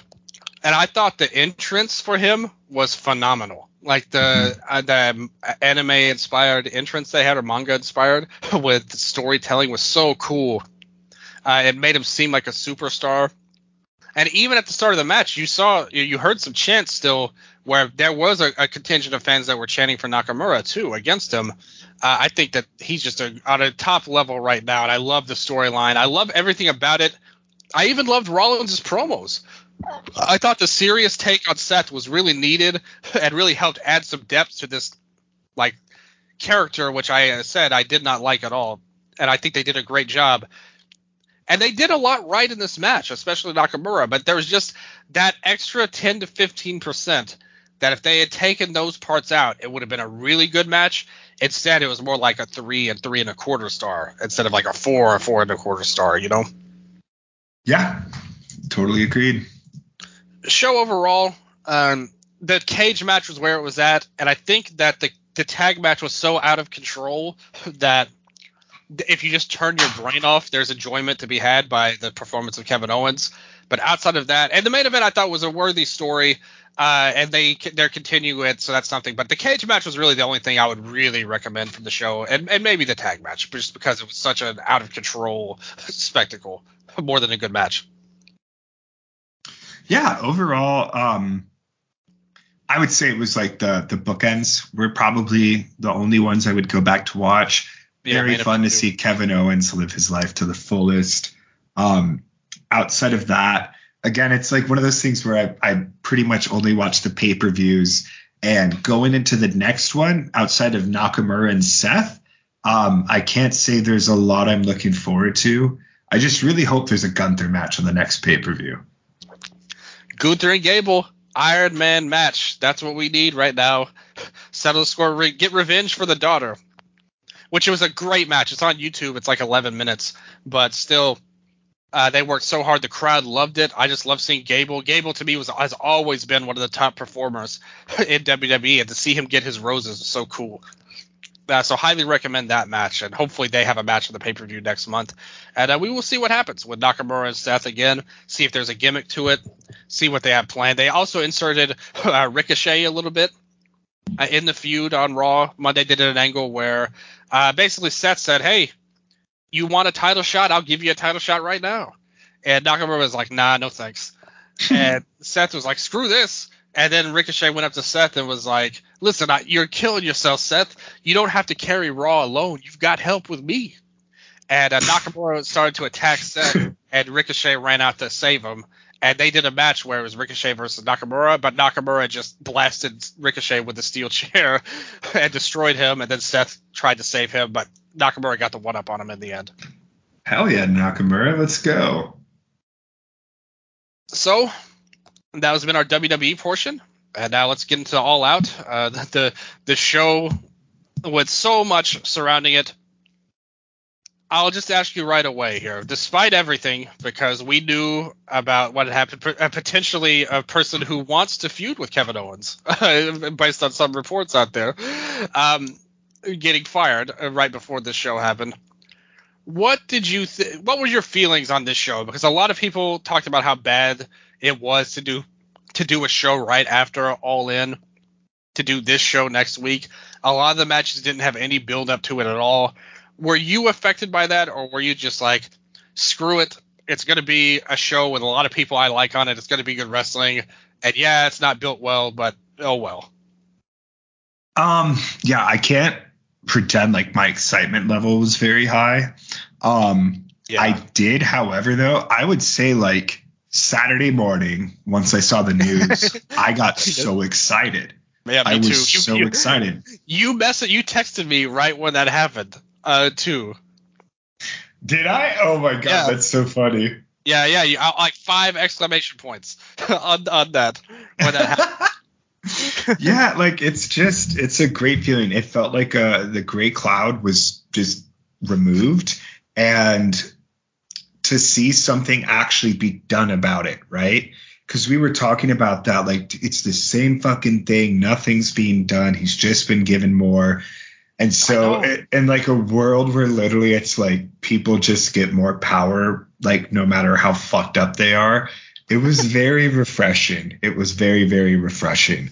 Um, so once the pay per view started, I, I mean, honestly, it's hard for me to talk about the show as a whole, right, with the pacing and yeah. everything, because it was after Joe and Shane Taylor, I pretty much tapped out just because I was sick and like I was not really able to process what was happening. Yeah. Um, but like this is my all-time favorite AEW pay-per-view. I can't think of another pay-per-view where I mean, for me, once it hit like from Luchasaurus and Darby all the way to the end, I thought those were all matches that I would watch again, pretty much. Like and, that to me was just like it's just constant hits. And one of these matches for me is like like that's probably my match of the year, in, at least in America and maybe the whole world. Like there like and there was three that I would say were legitimately like four and a half star plus, like four and a half, four three quarter, or five star yep. level. And like you said, everything was pretty good after that. So uh, the show itself, yeah, the show definitely delivered everything you would want out of a pay per view. The build up to it, I totally agree with the critics of it. To be honest with you, even into All In, I agreed with the critics. I think the build up wasn't any better for that. And here we have this show kind of thrown together. But like you said, the news of the firing and everything actually probably heightened my interest and heightened a lot of people's interest to see just how this crew would do. And I think pretty much everybody on this roster, and I'm not saying it was because he's gone, you know, as much as we want it to be, probably. I'm not going to say that, go that far and say it was because he was gone, but I think a lot of these guys on this show had a chip on their shoulder and extra pep in their step to deliver and make this show, which everybody trash talked, everybody counted it out. The company's in disarray. They want to still make it worth it for this show in front of you know uh, 9,800 people in the United Center. So uh, with the show, Zero Hour happened. Uh, it was all right, like overall. Like there was some good stuff. Uh, the highlight of it was clearly Hikaru Shida and Athena uh, facing off in the women's six woman tag, but they were all like two two and a half star matches uh, pretty much. And Hangman won the battle royal, and they set that up for what happened in a great segment on Dynamite with Hangman and Swerve. Uh, I thought was awesome. Although we do have to wonder, how was Swerve in a coffin for two weeks? Like he, how did he fly to America in a coffin? Um, he the the Demeter ship, the same one Dracula came across on. Oh, okay. That's a lot, only thought. Two people who uh, many people say are very similar: Swerve Strickland and Dracula. House of Wrestling reports that Swerve Strickland was not greeted at Heathrow Airport and was forced to take the Demeter. Fucking. who, who, who were those sources, Houseman? Oh, no, let me see your source for that. I think somebody's been telling lies that's been talking to some of these sources we may be talking to about a little bit. But um, the main show started, and it started off with the Ring of Honor World Tag Titles. Once again, uh, same as the uh, All In, where it was the Dark Order, Alex Reynolds and John Silver, and they took on Better Than You, Bay Bay, Adam Cole and MJF. I mean, this is another thing. I know the fans love this whole deal, but I'm just really not a fan of Cole and MJF. I, I think their stuff is so cheesy. You heard the crowd. I mean, they loved it. The kangaroo kick chants were going crazy. Uh, they did the, the trope with MJF going injured, but then he had to run back down to save him. It was like I feel like this whole feud and this whole angle is like a, some sort of meta angle, like discussing the state of wrestling because you have every trope possible and every cheesy one on top of it. I I don't know. I I didn't think this was a great match personally. No, the matches are always so overblown. Like MJF being taken to the back, blah blah blah. Like if you put this match and then the the angle in between and the Joe match after is like the opening of a dynamite, that's a great opening to dynamite, but this felt so unnecessary just a way to get the people on the show. And again, like I think that this could have happened on dynamite. Um like my my thoughts pretty much for this match and the one after just very filler. Um like nothing really of note. The whole MJF being taken out angle extended this match way too long. Um and again I think you could have had a better match without that on Dynamite you know?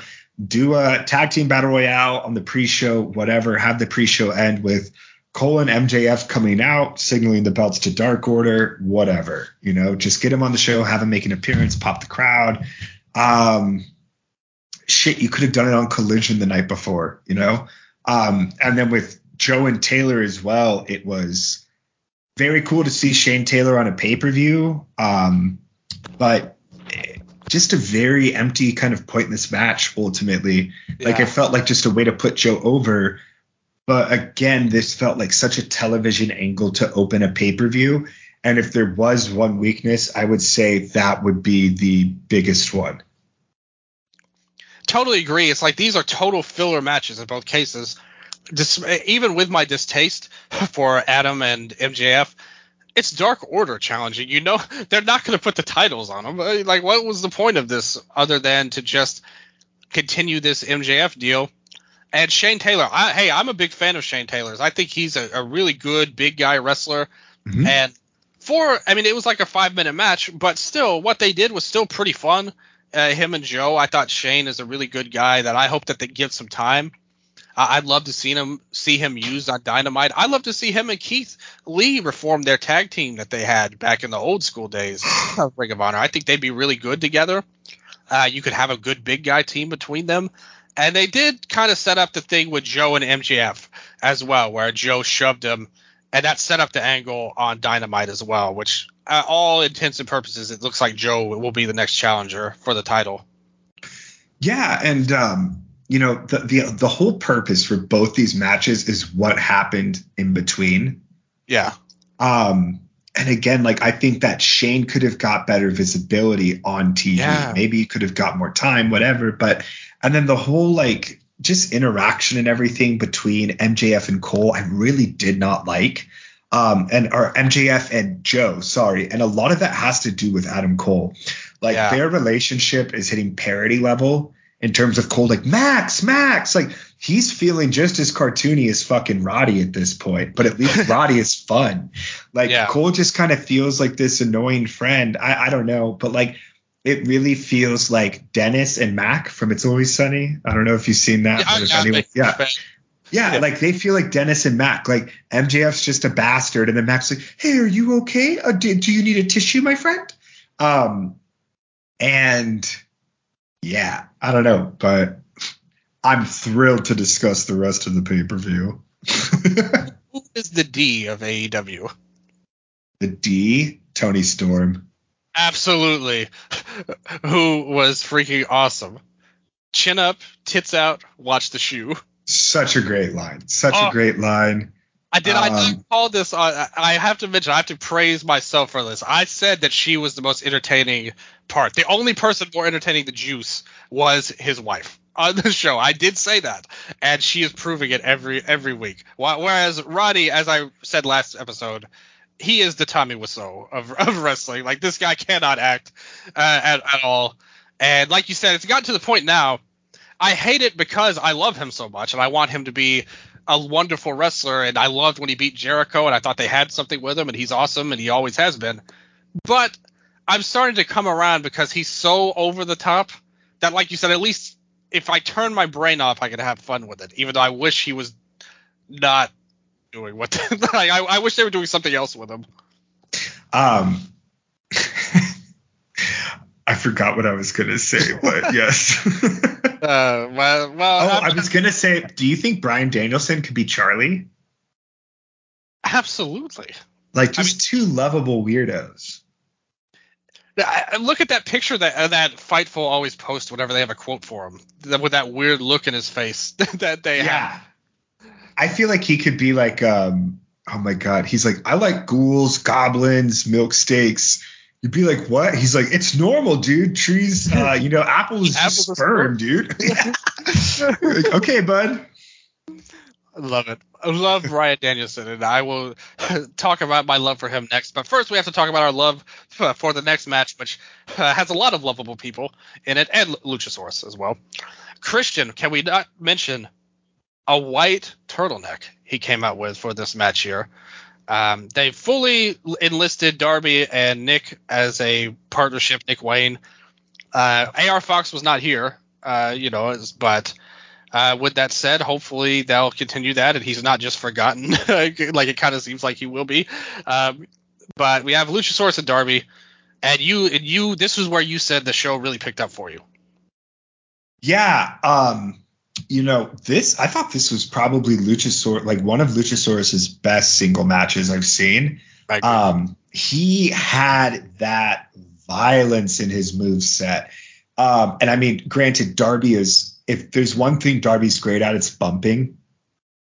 Um, and you know, I thought he just threw his ass around. The finish was super impactful. Um, like to me, the one thing that Luchasaurus needs to just because I'm starting to really enjoy this TNT reign. Yeah. Um, like because the thing is that Christian's sh- chicken shitness, right, dealing with it, is being backed up and like supplemented well with Luchasaurus's in-ring defenses. Um, because you know, if you have Christian, he's talking all this shit, and then the matches are just kind of not great. Like we're getting sort of the best of both worlds here. Um, more than anything, I just think he needs a name change. It's like how when Roman stopped wearing the vest, like I think that was the best thing he's ever done. Um, and I feel like Luchasaurus could keep the mask, but just bring back like the the Lucha Underground like energy to the name, like what was it Vibora yeah, or Vibora. whatever. Yeah. Give us something that sounds fucking evil. Um, and but yeah, I thought that this was like just like one of those good Darby matches in the sense of big man, small man, and I'm gonna get my ass beat. I uh, Darby to me has to be one of the best like in ring performers in the, in the company where any situation we saw it on Dynamite against Nick Wayne this past week. whether it's that or a big guy like Luchasaurus or Joe. Obviously, they had some legendary series, hardcore, yep. technical. Like he gets the absolute best out of every weapon in his arsenal. Uh, you know, in the in the ring. And here we also saw a little bit of the dramatics with the finish, where basically Christian was gonna destroy Nick Wayne with a Con-Chair-To, but that that distracted Darby to where Luchasaurus could hit the tombstone and then the big lariat to the back, which was freaking great. Yes.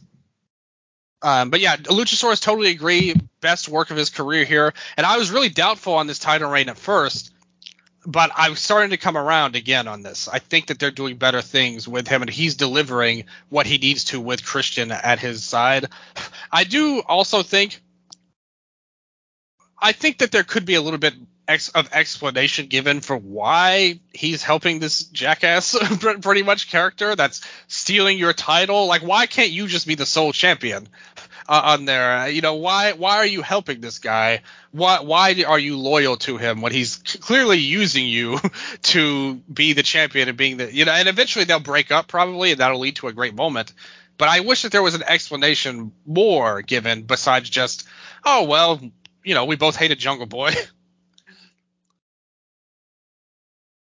But uh, with that said, still a great match uh, overall. And the next match was also a very strong match and definitely made by the crowd. Uh, Miro versus Powerhouse Hobbs here. This was meat. This was meat personified. There was meat up and down everyone's wazoo in this match. You could not get a meatier pro wrestling match than what we saw here in this meat fest, which obviously saw the meatiest one of all, Miro, get the win. Yeah. Um, this was awesome. This was a match that I mean, the main comparisons I think that I've seen have been um, Swerve in Our Glory versus the Acclaimed, um, where the crowd really put these fucking people over to the next level. Um, like the chants, the meat stuff, like that's something where these just guys, like these two guys created it feels like a match type in AEW now. Like we've gotten big man matches, like because we even got like Joe versus Wardlow versus Hobbs, but none of them ever yeah. really hit that level of like meat, right? And this crowd, I think that this is a match that both guys, it's a star making performance for like, you know, Miro, who's come out in a fucking tank before. But I think this is exactly what both these guys needed. Um, Hobbs looks. I don't think Hobbs lost anything in defeat here. I'm excited for the feud to presumably continue. Um, them doing the Predator handshake thing was so badass as opposed that to the normal oh, one. That was yeah. good. Yeah, because again, that's like this the small little storytelling that makes them feel a level above other competitors, right? Um, it really made them feel larger than life. Also, I was going to say, sorry, my mic was muted uh, when you were talking about Lucha and Christian oh, yeah. and their backstory. Um, but it kind of feels like Undertaker when he helped Vince at WrestleMania against Shane yeah. or whatever. It's like, yeah. okay, whatever. But yeah, um, I totally agree that it, that is missing. But um, no, this was a really fun match.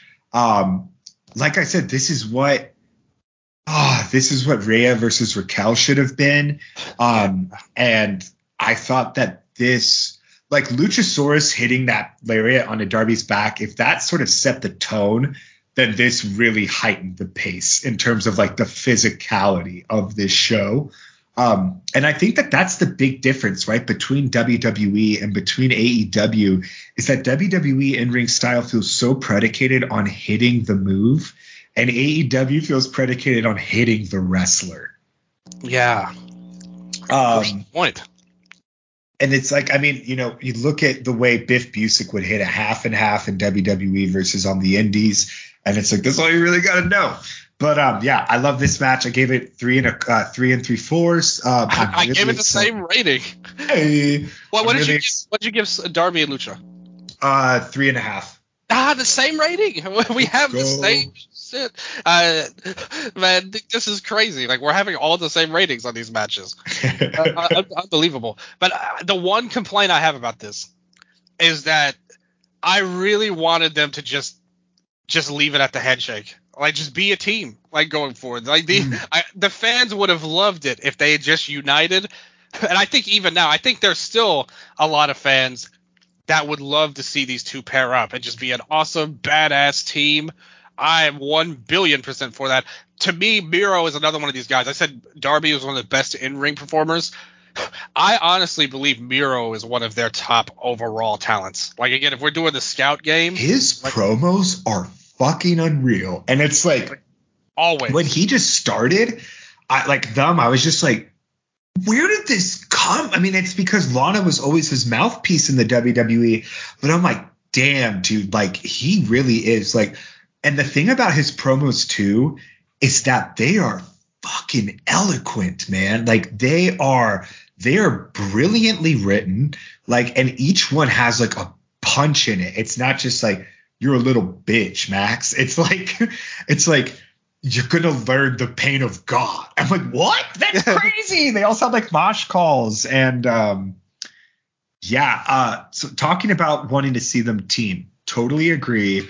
And maybe like you know, my ideal fantasy book in here, selfishly, would be something like um, the formation of the bar when Sheamus and Cesaro did that best of seven series. You know, which just culminated in them Yes, being just yes. a badass tag team rather than you know just having it be the respect here and then them beginning a team becoming Yeah. a team you know having that sort of finding that commonality and you know beating each other to the point of death and being like all right let's we can we can make something from this right yeah. um so like that that would be a really fun continuation of the feud should it culminate in them teaming together um I think that could be really fun. And weirdly enough, it's one of those things where AEW went from, you know, being the deepest tag division to really needing new teams. Yeah, that's a great point. Because they're kind of lost right now after the FTR and Young Bucks deal, and they obviously teamed up on this show. So I totally agree. That's the dream is that these two do, do team up. But I love your idea, and they did reunite Miro uh, with CJ, uh, his wife here. So I and a lot of his promo was like, "I've forsaken," because like for a long time he was saying how he was God's favorite champion and you know bringing the wrath of God to everybody. But then he forsaked God and also his wife uh, so, somehow. So I guess now he's getting back to where he was before as the Redeemer. He's found his wife, and they he kind of, but he didn't really accept it. He was kind of like, "Hey, what are you doing here?" You know, was kind of his reaction. It wasn't a. Heartwarming reuniting it was just like hey this is a plot point Yeah. of the story Yeah, I honestly completely forgot she came out, but it, it's a good wrinkle. Oh, and then he Um, said, "You're not real." And You're yeah, not I real." it's very 80s film, dude, and it's it's wild that I mean, if we want to get into the theory of it, right? Like, um, Miro definitely is like in opposition to CJ Perry. It's like she almost exists as like this castrative force.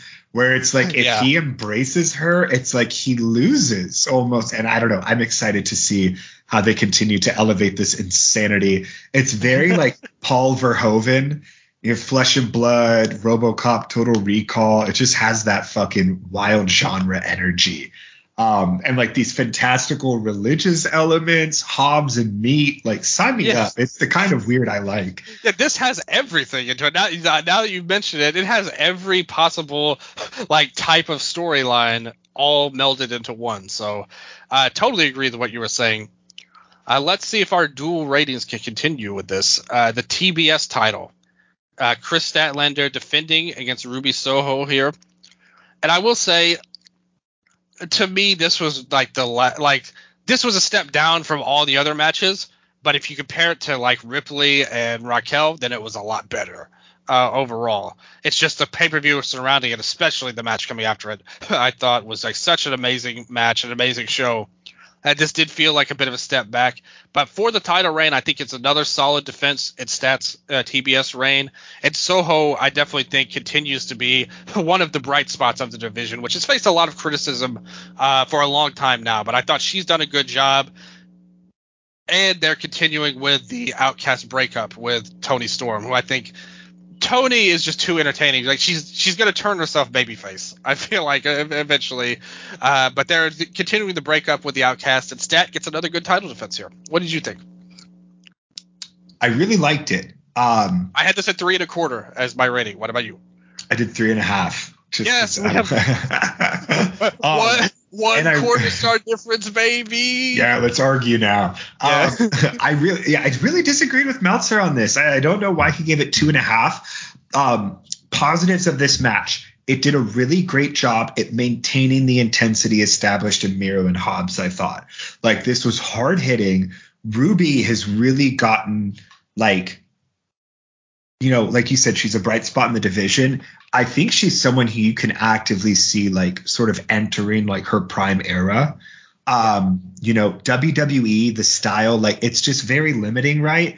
And I think that sometimes coming out of that, like, you know, when Andrade first came back and or first came in AEW, the the matches were kind of lacking, right? Same thing like seeing like Metalik, like some of these guys and you know, just people just work a different style and realize like, okay, I don't have to do all this but even some of like the crispness and again like the force is lost. And yeah like i said like the easiest way to get me interested and um or invested into your match is to have hard hitting qualities um just because it, it provides that base level of like realism that are like even just like energy that i can chew on right? Um my biggest complaints with all the outcast matches have been that um interference, you know, just like Judgment Day. Um, I believe there was only the one spot at the end of the match that involved Saraya and Toni. Um, and I liked it because it didn't have like it it wasn't obnoxious and it served a narrative purpose and I think that Statlander looked strong enough in the match overall that it didn't diminish the finish for me necessarily. And what I also like too is that Statlander still felt strong and Ruby didn't lose too much in terms of another, you know, high profile loss on a pay per view.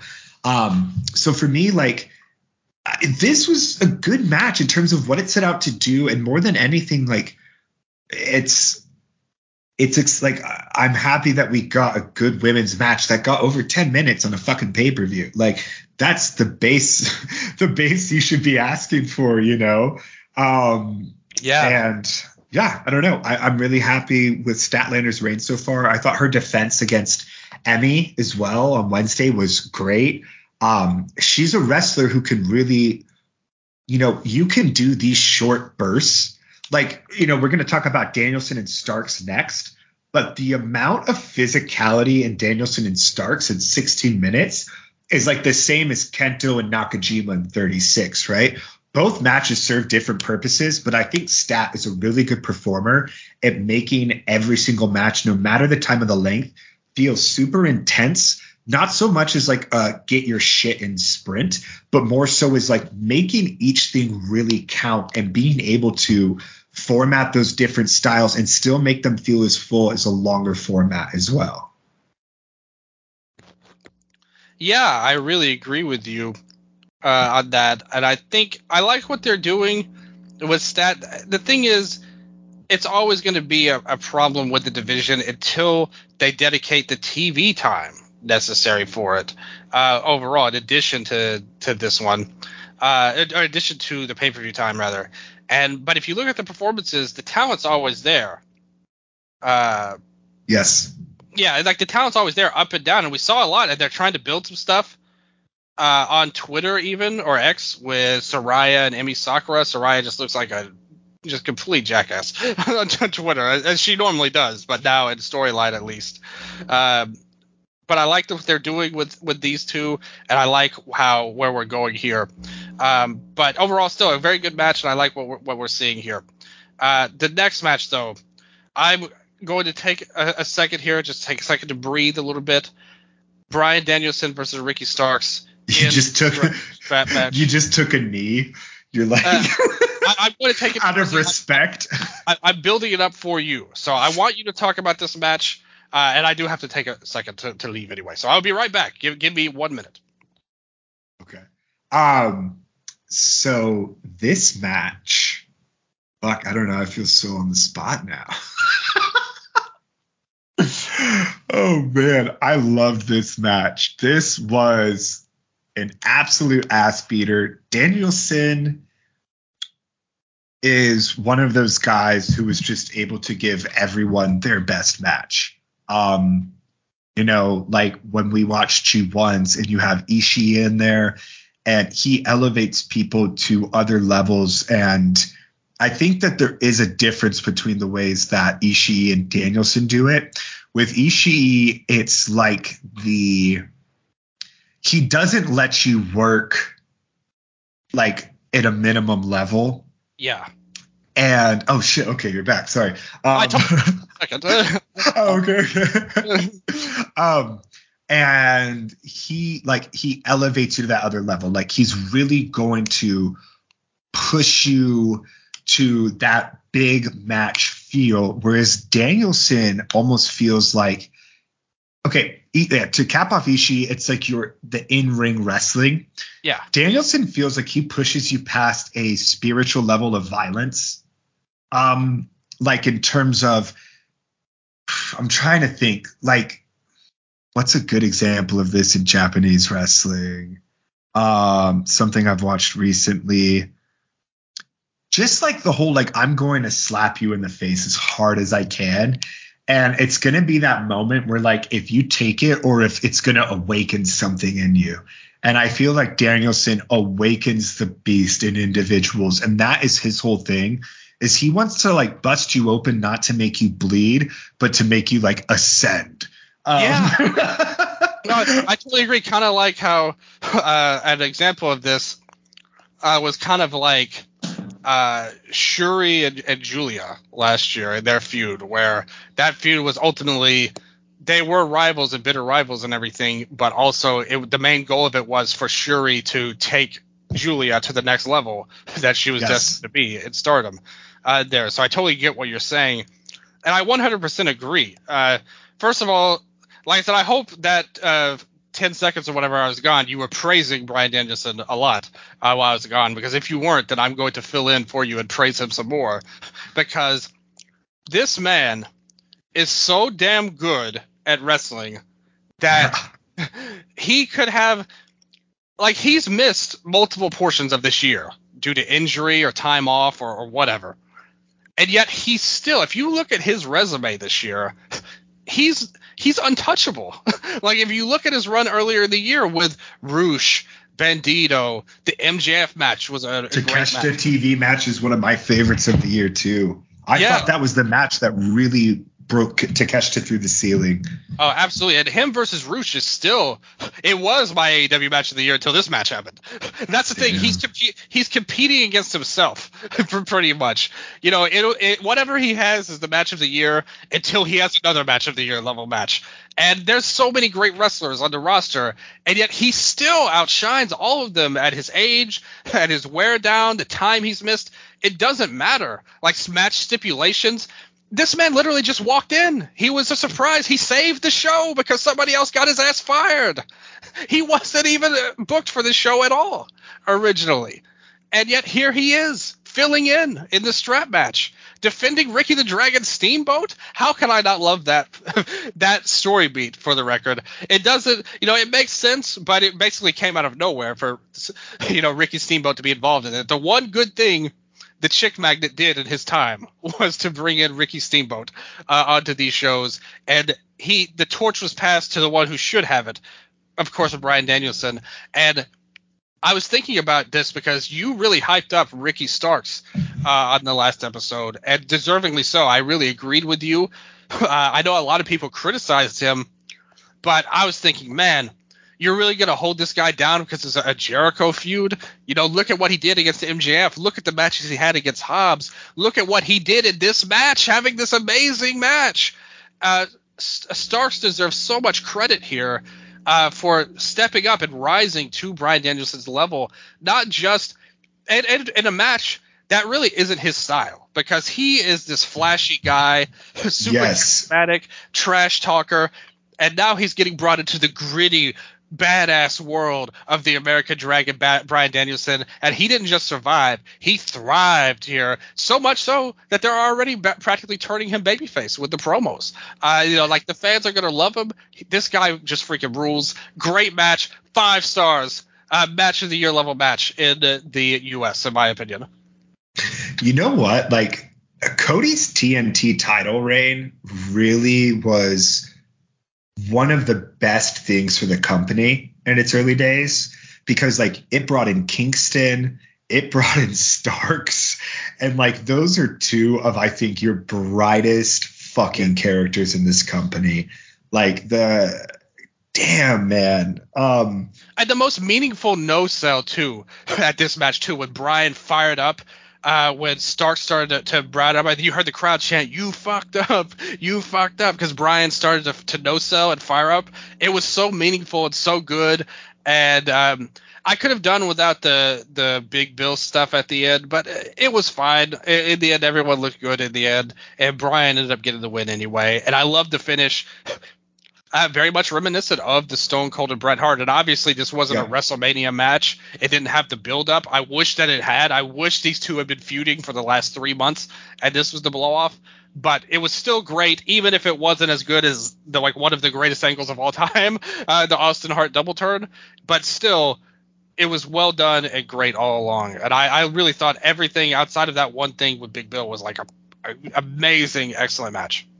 Yeah, I'd give this one four and three fourths. Um, the finish just looked fucking like gut wrenching, and yeah. Ricky Starks just purple as hell, swollen face. They did a great job of that. Um, you know, you were saying you wish this was the blow off of a three month feud. Yeah. Totally agree. I wish we had more story for this, but the violence, the intensity, and it felt like the importance of winning this match had that energy of like a blow off feud. And the fact that both guys were able to bring it to that literally on what 24 hour notice, not even? Like they, they like 12 fuck it's crazy. Um it really is amazing. It um i don't know. It's the strap definitely helped. Um i oh, think oh, totally with like adding that extra element it needed. And yeah, Starks showed up. I think he's proven now that he is capable of really wrestling any style. Um, because he typically holds his own, if not shows up his competitors. Like I think the Jericho and Hobbs feud, um, I think he carried both of those. Like I think Hobbs is starting to really hit his stride as a wrestler. I saw him once versus Rocky Romero at um, Defy, that was the best match I ever saw him in, and he brought a lot of that intensity um, and variation to the Miro match, which I was like, yes, this is the shit I've been wanting to see. Um, and then um, I don't know, like, okay, on, on another quick side note, but we'll get into this, like, I guess with, you know, Claudio and then yeah. also Miro and Hobbs and just Danielson and a lot of wrestlers in this. But, you know, to me, this is such a tangent, but Gunther, one of the best qualities he has is the fact that he finishes people so many different ways. Yeah, and AEW point. is starting to really embrace that. Um, and I am loving it. Um, and that's to say in terms of like, you know, the uppercut finish, Hobbs with his spine buster, but then, you know, um, Hobbs with the spine buster, you know, Orange Cassidy busting out the spear. There's just so many basic strongman moves like that that they're doing lately that can effectively end matches that are bringing a lot more suspense to me. Um, a lot more great false finishes. And yeah, this, sorry, to tie up Danielson and Starks is definitely one of the matches of the year for me. No, don't apologize. I could listen to this all day right now. One other thing, too, point you brought up. I want to shout out somebody right now that I'm becoming a big fan of, and that is uh, Stevie Richards' uh, YouTube channel. And he does like breakdown. This is stuff I wanted to do, to be honest, but he's doing it now.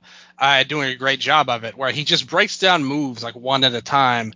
It goes over the psychology of them, but more so, even more than that, execution, which I think gets underplayed so much by some people and he recently did a video on he compared four different spears.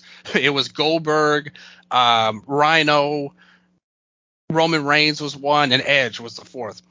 and he looked at the technique on all four and how they were the same move, but how they did them different.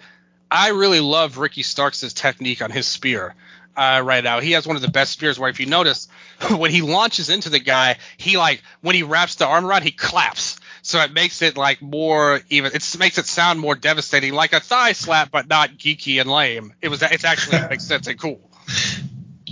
No, and he he also does the follow through as well. That whole yeah. like front that front tuck or whatever, which you know helps so much with the visual impact of like you know you're hitting this and it's not like um like unless you're Sekimoto and Okabayashi and it's just a total fucking impasse, it's like that I just hit you so hard, you know, it's like a car doing essentially just like a drive-by slam. Um it's I love it. Absolutely. Uh, so what'd you give this one? A five? Did you give it a fiver? You know, five is tough, but I think it's close. It'd have to be at least three, four and three quarters. I think on there, but I want to be different than you, so I'll just go with the five now. there, okay. and I'll, I'll, edit it later on in the year. But either way, it's still the match of the year in America. One of my favorite things that Meltzer has said is someone asked him, "How do you know it's a five star match?" And he said, "You don't have to think about it." Yeah.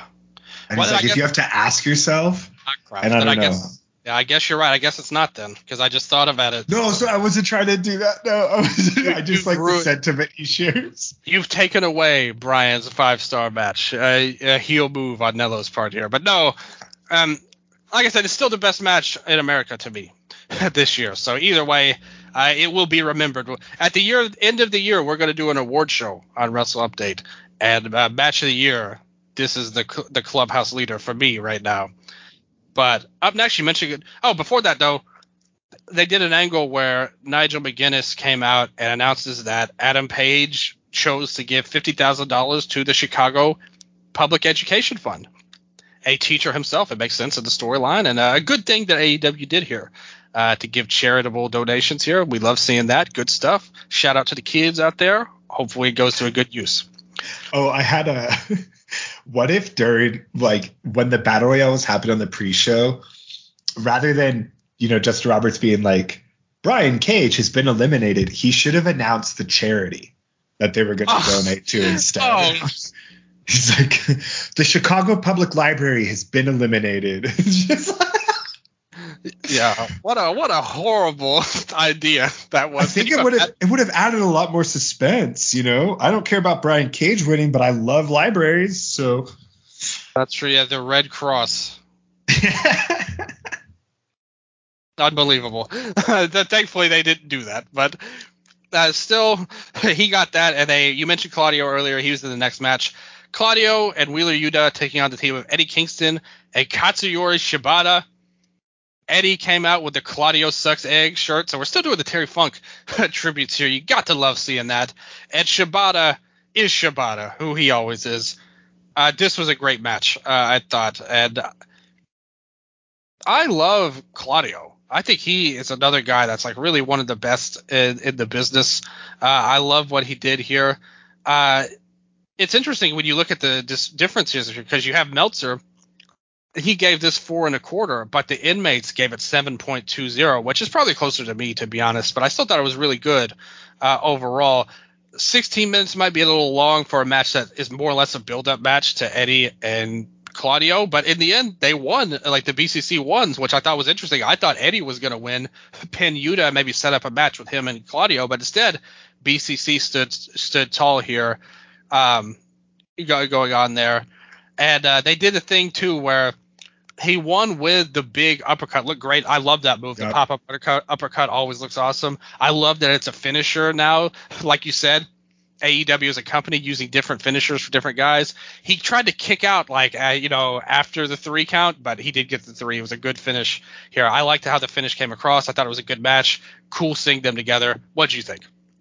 Um, I wish this was the opener. I think if you cut point the yeah. the RO two ROH matches and had this open up, oh man, um, I loved this. I think this had a special aura too because you knew that, like, or not general knowledge, I guess, but like, you know, I really closely watched the whole Eddie Kingston and Kawada stuff all weekend, and oh, knowing cool like that Yeah, and like you know, knowing that Kingston was performing in front of Kawada for the first time, um, him hitting the Northern Lights bomb after Kawada asked him to specifically to hit it uh, yeah. was really really cool. Shibata, just getting to see him wrestle anytime. I'm not gonna lie, it like it pops it up in automatic quarter for me. He's just one of those guys.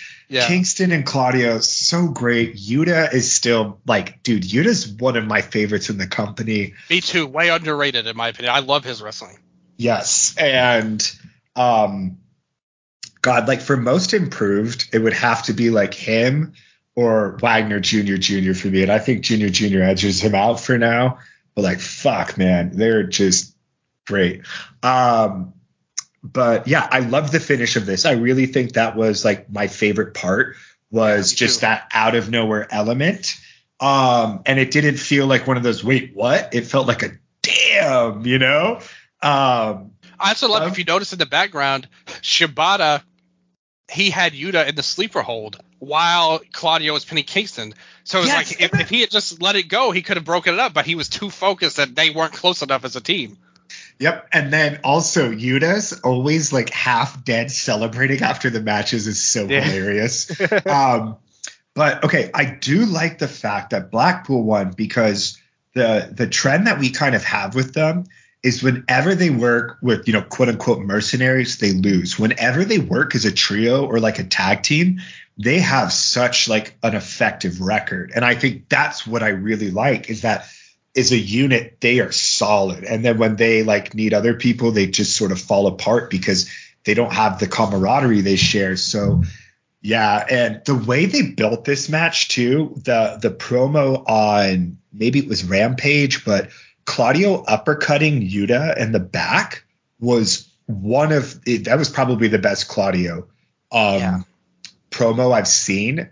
And I think, you know, Blackpool Combat Club is such a fascinating faction to me because you have Brock, maybe who loves to murder, Moxley, who's one of the biggest fucking heels in the company right now, and then you have Claudio and Wheeler, who are starting to feel like Gunther and Ludwig Kaiser, and I love it. Like Claudio really is starting to feel like a really sing like he's starting to feel like a singles guy within like because Moxley and Bryan are very much singles guys in Blackpool, but they still fit in with the faction. Whereas Claudio and Yuta have kind of just felt like faction guys to me, but now they're starting to really round out the dynamic. And I think it's Claudio with all these different finishes and then that sort of intensity of like beating him down in the back, right? And it feels very much like that the mat is sacred. I'm going to push you, right? Um, so yeah, I thought this was such a sleeper hit for me. Um, just a really great like if you need a match to break up a card, this is like about as good as you can hope for. So I, I'd go like fuck, I'd go four on this. I went three and three quarters. So again, a little bit different here, but still more or less on the same wavelength. I think it would have got there if what you said had happened, and this was the opener. But it also played a great role in the over, overall card as too. Uh, so I do agree. I, I agree with everything you said there too, and especially like what a great bridge match uh, from where we were with the strap match to the next match. I thought it was like perfect to how it did. Konosuke Takeshita taking on Kenny Omega, and they go at it here. I love the story of Kenny wearing the old style of gear, like the DDT style of gear with the green and the yellow on it. Yes, yes, that was such a great little note because, like, right when I saw it, it immediately like the image of him fighting fucking Fujita Jr. popped in my head. yeah. But then I was like, dude, this was his DDT. Like, this was his color signature. Yeah. Um, Takeshita came out with his awful music here, but they went after it here this was the exact type of match. If you are somebody who's a huge Kenny Omega fan and you saw what they did in this match, they were running that playbook here. here you know, uh, and Takeshita. I mean, who better to go along with any playbook than him? And they did all kinds of crazy stuff here in this match. They did a, uh, one winged angel type of deal. Uh, they tried to do it from the top rope, but Takeshita ended up countering it into a Blue Thunder bomb, uh, which looked freaking fantastic. There was some screwy stuff with Don Callis, which is the one thing that took away from the match, in my opinion, where you had the screwdriver and all of that. Where we talked about it in the last episode, it's so like uh, not unnecessary to say the least. Um, they try to do some other stuff here, uh, use some, the Zahi over and over, and he finally hit it with uh, the knee pad taken down for the win here. Uh, really good match here. Uh, what, what did you think here? Yeah, um, the the tone really got set when Takeshita hit that backdrop driver um, yeah. that was like one of the first moves, and that to me had the same like oomph to it that the Tiger Driver and Omega Ospreay had. So I was like, oh fuck, they're just they're doing the match, and like it's one of those things like where you watch like masters perform, right? And it's almost like you're not able to fully appreciate what they're doing simply because it's like I knew this is what like this is what they could do, and it's just fucking incredible. Like everything they did was so great.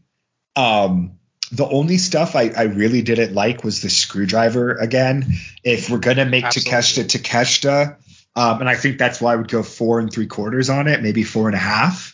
Um, is just because of that stuff. I think if you're making him is this beast, you gotta go with it. Like I do not, I just don't like the insecurities around just letting someone win clean. Um, and but yeah, all of the moves were insane. Like the teases, the top rope one wing angel and the blue thunder bomb was crazy. The V triggers to the back of the head. Um, they, oh my god, didn't they hit some like they hit some very specific moves that weren't theirs yet, right? I need to take notes. But I feel like this was one of those things where like maybe I'm wrong, but Takeshita took like one of his moves or one of like he hit a Kamigoye. I don't remember. Yeah, with with a, with a, with a Zahi uh, at the end. Okay. Uh, yeah. And um, I just I loved all that stuff. Um, great counters throughout. This was big match Omega, and I think like this match has been talked about for so long and it delivered on every level. I just wish Don Callis, like, I don't mind that he was there, but I wish that he did not get involved. Again, like, I think the screwdriver wasn't needed. And it's fucked because it feels like in almost each of these big Kenny Omega matches, like, we're getting one thing that kind of like cuts him short and it has nothing, it's always involved in the booking. Um, yeah. And but yeah, great, great match. Absolutely, uh, it's something that I was so happy to see. Uh, they did some stuff with the chair earlier on too. Uh, there was part two where um, he hit the the brainbuster on the floor uh, too. So they really went all out here. I thought this was a great match. The Callis stuff turned it turned it down a little bit to where this would probably be my third favorite match of the night. But when the level is so high, I mean, wow. Uh, but I gave this four and a half uh, overall here. I thought it was a great match, and if they had just changed things around, I think it could have challenged for that match of the year, like entered that stratosphere. But I think it was just short overall. Um, but still, great match, and I hope that we. Unfortunately, the tournament, which we'll go over a little bit after the end of the show, but was so stupid that Takeshita's not in it, despite despite this huge win here. Um, the next match was the eight man tag match. Bullet Club Gold, Juice and Jay Gun Club they took on FTR and the Young Bucks here in this match. Uh, so, somewhat of a pointless match, but still they did use it to set up the the tag title in all likelihood as well, with uh, Cash Wheeler uh, taking the fall here to Colton Gunn. It was set up by Jay White.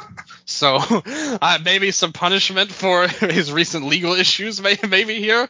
But um, the match was all right. Like I said, it was good, but not. Uh, to me, this was a step down, kind of a cool down match between the last great match and the main event, but still a good use of its time, though, and a, a good way to use it uh, with 20 minutes. I mean, it's got great ratings. Maybe I'm a little lower on it. I thought it was good. Don't get me wrong, but this was three and a half to me, not four and a half, like Meltzer. Uh, what about you?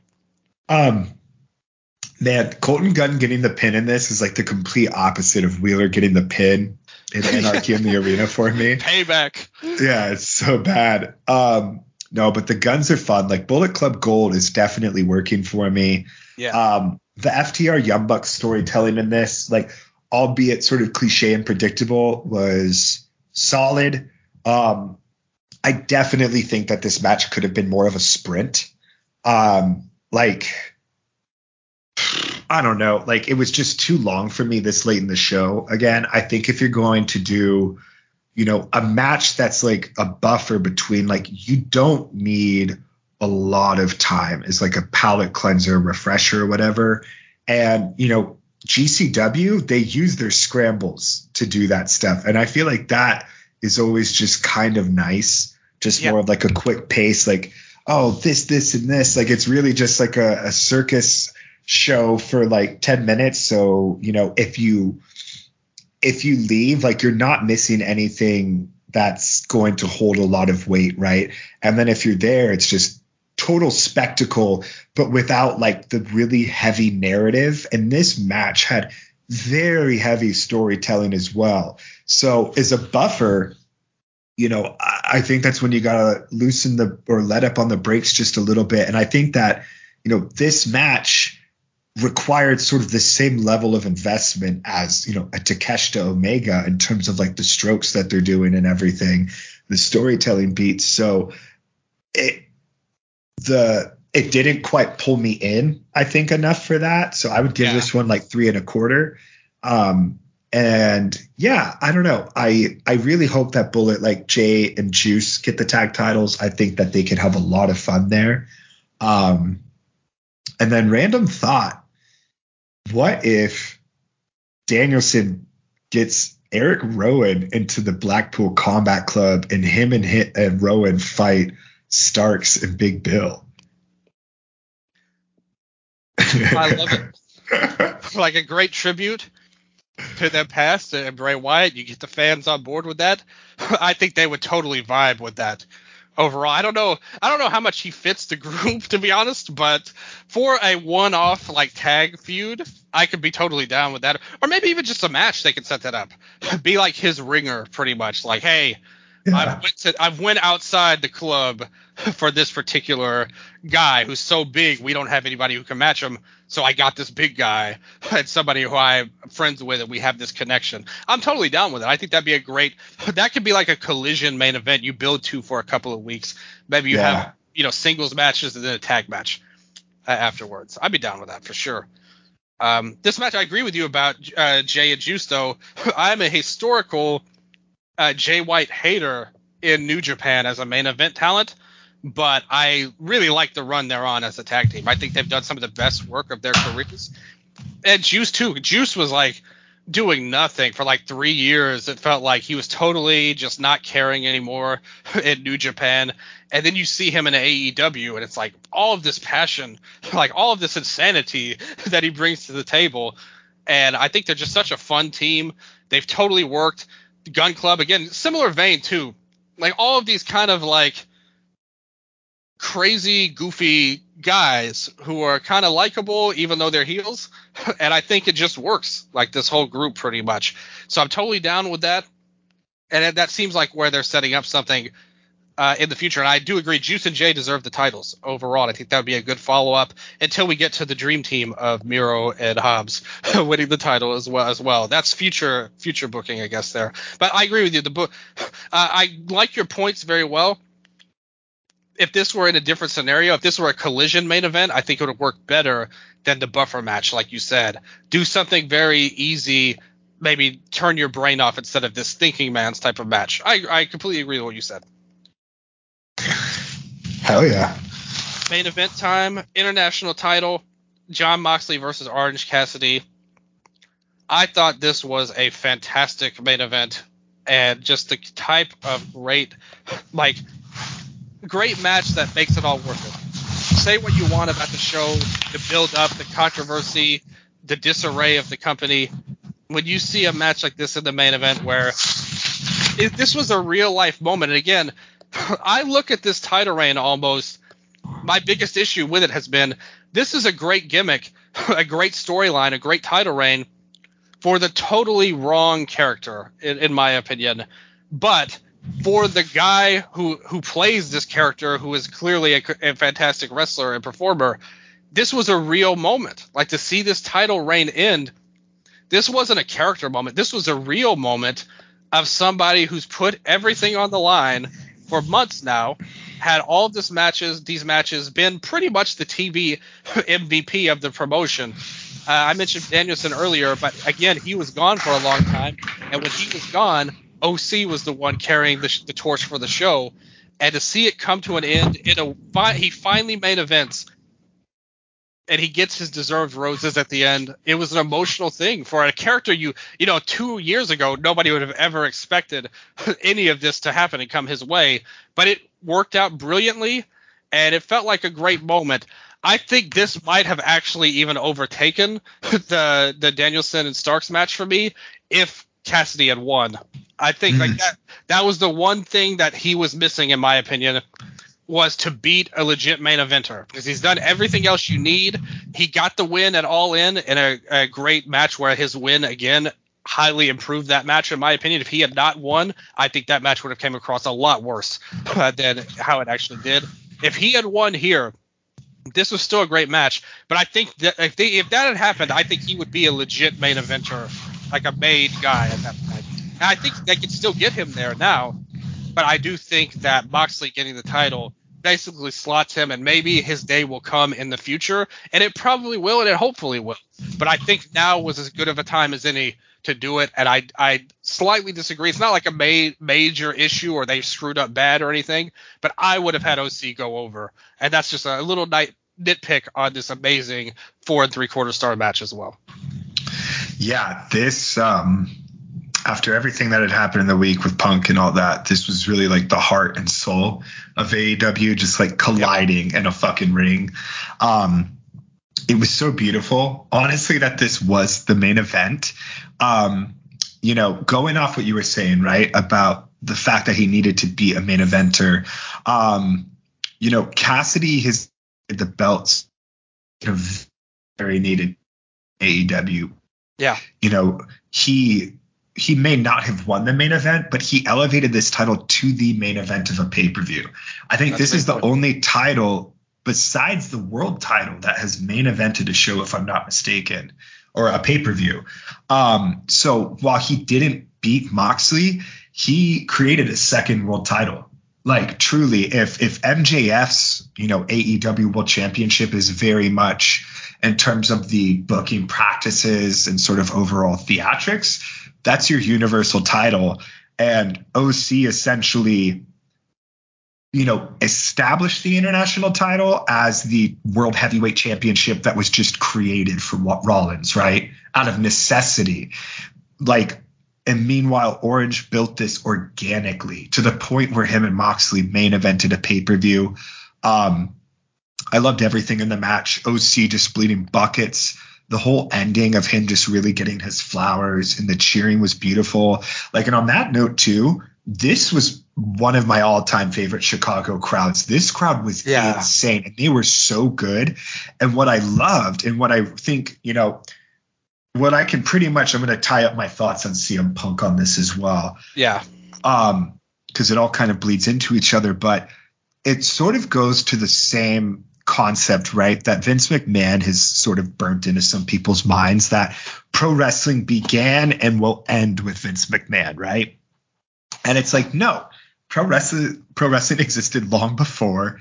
And as we've seen, pro wrestling can and will continue to exist long after Vince McMahon, right? And the way that Chicago wrestling was sort of made to feel, at least especially during the past, was it only been a year or two years? Two years, right? Um, CM what, Punk? Yeah, yeah, two years. Yeah, two years. But in the past, okay. And it was very much like Chicago can't exist without CM Punk, right? Like, oh, he, like, yeah, the United Center. Oh my gosh. Okay, well, we have to get him back for Collision there. And I think what we saw was AEW had their best show ever in Chicago the day after CM Punk was fired.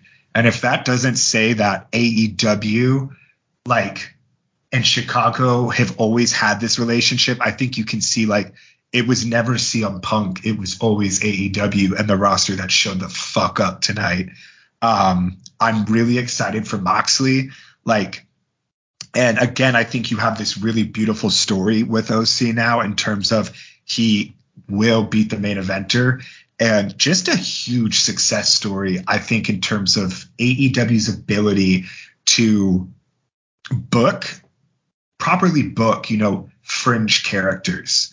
Um, and really it because I mean I liked the the whole reign and just sort of like the lackadaisical thing of like I don't give a shit I'll just defend it right? And then that sort of turns into like this inescapable cycle though where yeah. like the okay I don't care I'll do it turns into like almost an apathy of like I gotta keep fighting I guess and then the final thing of like I'm Orange Cassidy and I don't have a catchphrase and it was like this whole reign gave him what he needed to main event a pay per view. And for him to say that he cared, that was like the last, that was the go home show, right? And it's like the title finally instilled in him like care. And I think that's just a really beautiful story. Um, and they tied it up so well. So yeah, four and three quarters. I'm excited to go back and watch this one, honestly, um, as well. But just like this was some of my favorite storytelling in wrestling recently. Like this is probably my favorite title reign since Go's, like Noah reign. Yeah. Um, back in like 2020. And we all know how that shit ended. And this is a much better ending. oh yeah, it was still beautiful. Like the ending of this was so so beautiful compared to the Go reign, obviously, uh, which was a hey a fantastic fantastic title reign. But the ending, this one blew it out of the water. And, sorry to interrupt, but like real quick, one more thing is um, Moxley winning. Like I always thought or felt like it had to be a new guy, right? Like yeah. I always thought it was going to be a Wheeler or another guy like that or your Rush, right? Yeah. Um, and I think like the fact that Moxley beat OC is almost like the best case scenario. He's your most decorated world champion in AEW and he beat him in the main event, which I think just absolutely shows that Orange made this into a world title. And I think the fact that Moxley's holding it now really solidified how much OC had pushed this because, you know, let's say um, a Takeshita or a Starks or someone who's really great, right? But if they win it, it's still going to feel like a mid card title. But because yeah, they're it, up, they're not, yeah. Exactly. And I think that like mock it, it it's almost like you know, not only did OC's storyline here, like this chapter was beautifully capped off and really sets the foundation for an even more exciting future. Um, it puts another wrinkle in Moxley's insanely illustrious four year, you know, reign so far in AEW. And if anything, though, like the title benefited the most from this. Like I can't are there any other matches you can think of where a title was elevated this much to the next level? Where I'm like, shit, this almost got the Bret Austin rub. It was the AEW International title. Yeah, yeah this is a main event t- title now. Um, and I can't really remember a, a, case like that. I think they're on, like they're on a good path with Gunther. It's just the way the company works, it's very hard with Roman Reigns being so overshadowing stuff with the bloodline in terms of their attention. And past that, I guess perhaps the only thing I think of as bringing up Japan again, since you brought that up, was when Nakamura and Tanahashi main evented the Dome with the Intercontinental title. Yes, totally. The IC belt. Yeah. yeah. Yeah, that's about the last time, and that was God. That was nine years ago at this point. So it's very hard to do, and they successfully accomplished it. Uh, accomplished it. Great point on your part. And like I said, it's a very minor critique that that I made. It's I totally have no issue with this at all. I'm not even saying they were wrong at the end. And what you said is totally true. To have it be succeeded by a main eventer almost helps the title more than OC winning. Yeah. And we, you know, I, I, I, I, I agree with that actually. Like now that you brought that up, when you say it that way, I agree. It helped the title. I was thinking more of OC himself, but the title, maybe that might be the better thing in the long run. So Tony Khan might have outsmarted me at, at the end there, and you might be right after all. So I kind of agree with what you said, but damn, what a great show this was. Like, look at these three matches we, we talked about, and it's so much going on. Uh, so much fun stuff, so much stuff that sets stuff up for the future. The build still sucked, and I stand by it. Like, I, I don't like the idea that, like, I couldn't believe what I was seeing some of the comments, like when John Silver was on there, that was like, oh, make more money so you can order our shows. I was like, what an idiot. Like seriously, what, what an idiot! Like in all honesty, and I I've been a fan of his in the past, but totally irresponsible. And Tony Khan should have put a stop to that, in my opinion, or they should have at least had a baby face defend the fan that he was going against that. You can't say that like nowadays. I just thought it was so stupid. And the the build up is what it was, but the match quality was also what it was, which was an absolutely spectacular show where everybody put their best foot forward. And what to bring it back to what you said, I think you could easily, easily make the case this was the best AEW pay per view in terms of pure in ring work. And I think, in my opinion, a significant upgrade over the bi- the bigger show that happened a week ago. I thought this was a much better show, top to bottom. Yeah, I mean, even with my gripes with the opening, the angle was really great, and that was what it existed for. So and even with that, opening, not the main event like it was on the, the show before. Yep, and uh, yeah, I mean, really, I my complaints with the show are very minor. Um, yeah, like I said, I genuinely think this was probably my favorite AEW pay per view to date, and you know, they're having a I, it feels like they're starting to hit a stride again, you know, and I'm really excited for Wrestle Dream. It looks like we could get, you know, Joe and um, Joe and MJF. Yep. Um, you know, whoever Moxley faces is probably going to be pretty exciting. Naito would be fucking awesome. Um, I don't know. I'm just, I like this show got me excited again. Like, I'm actually going to watch, I'm fucking so stoked to watch Collision tonight. I'm gonna put it on while I work, and I'm just like hyped. I've never been excited to watch Collision ever. Um, so yeah, like the the best feeling after a show is to be excited for the future, right? It's like any match you should want to see it again. And I'm really excited for Wrestle Dream. Um, again, AEW, if they're going to start doing more pay per views, I would really love monthly pay per views, especially because I think that they've put themselves in a, a position now where they can have different titles main event the pay per views and not have it feel like, oh, well, they just didn't have a match that was strong enough to main event or whatever, right? Like it wasn't just a forced world title main event. It's like, no, they have other titles that are on this level now. Um, yeah, and Phil Brooks is gone. Good riddance. Ha ha ha! Phil, stay away from me. You cancer. you love doing that voice, don't you? Oh yeah. and he was right. He was totally right. about one more thing, I will talk about real quick before we get to that. Uh, just r- really fast. This tournament. Speaking of gripes, because I do what you said about the Wrestle Dream show but the tournament they set up was just a joke. like it made them look bad.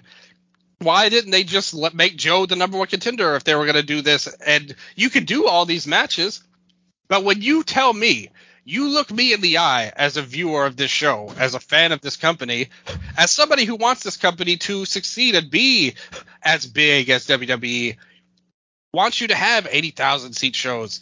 You're telling me you give us Nick Wayne, Trent Beretta, Jeff Hardy, Jay Lethal. What? How are these guys ahead of Takeshita and Omega and so many people that won on this show? Uh, it makes no sense. This tournament is stupid, uh, and I like the idea. I like the final potential, whether it's Joe versus Darby or Joe versus Roderick. Either one, it'll probably be Roderick, just based, based on the storyline. But I love either one of those matches. Darby and Roderick are two of the best workers they have. Joe is an absolutely fantastic character. I thought his promo was awesome mm-hmm. that he cut on MJF. But the tournament itself why couldn't we have just had a normal tournament? Are you that afraid to have people lose that you can't just do something semi realistic? No, and um, something that could have I don't know, and again, this is just total bullshit fantasy booking, but you know, have Joe versus MJF be the clear trajectory for Wrestle Dream from the get go. Yeah. Um, you know, I, I it seems like the finals are going to be Roddy versus Joe because you have both storylines heading towards MJF, right? Um, for me, like Roddy MJF is an exciting match. It's like a perfect main event for like a you know, kind of like a, a branded TV show, right? Like a St. Patrick's Day Slam or some shit. Um, and you know, we're to have a big gap in between Wrestle Dream and Full Gear. So you could do that Roddy thing and then maybe build back to, I don't know, whatever. But that's all to say, I feel like this, if the Eliminator tournament um, concluded at Wrestle Dream, you would have a lot more. Because, like, the last one, remember, it was like what? Danielson versus Moxley in the finals, or like Danielson versus Miro. It was like these used to be booked way crazier. And this definitely just felt very slapped together. Um, like Darby and Nick Wayne, cool match. Uh, like it felt like they maybe needed to do it, but also why is Nick Wayne in this? Um, and just I guess Dynamite in general, love the Starks. Um, really, really loved the Starks promo. Um, that I, was a great promo, yeah. I thought Aussie Open should have won. You could have done the Guevara and Jericho um, the angle exactly the same, if not better, from that. Um, and I thought Moxley and Fox was fun. Statlander and Sakura, great little sprint, super hard hitting. None of the matches. TV. A TV. Yes, it's uh, dude. I'm really happy. Like I, you know, still could have had more than one match on here, absolutely, and more segments. But um, I wouldn't say any of the matches were necessarily bad. I think some of them were certainly lacking in meaning and purpose. Um, but yeah, overall, like it it kept my interest going um, forward through the like going forward. I'm actually gonna probably watch Rampage too, and I thought it was interesting because they definitely put the more interesting matches on Rampage to me for the first round. Like Hardy and Joe is, albeit like yes, it's Jeff fucking Hardy. Like you know, yeah. I, I am still a Hardy Mark forever. He was one of my favorites growing up, and I would love to see him have good. And I, I don't good or not yet, but um, like that's equal match. And then it was Lethal versus who? Uh, Penta. And, and see, like that's a pretty good match too. So I like that they, it like the tournament, the competitors are not good, but the fact that they put those matches on Rampage at least made yeah. the tournament feel important and made Rampage feel important because they're still struggling to do that as well.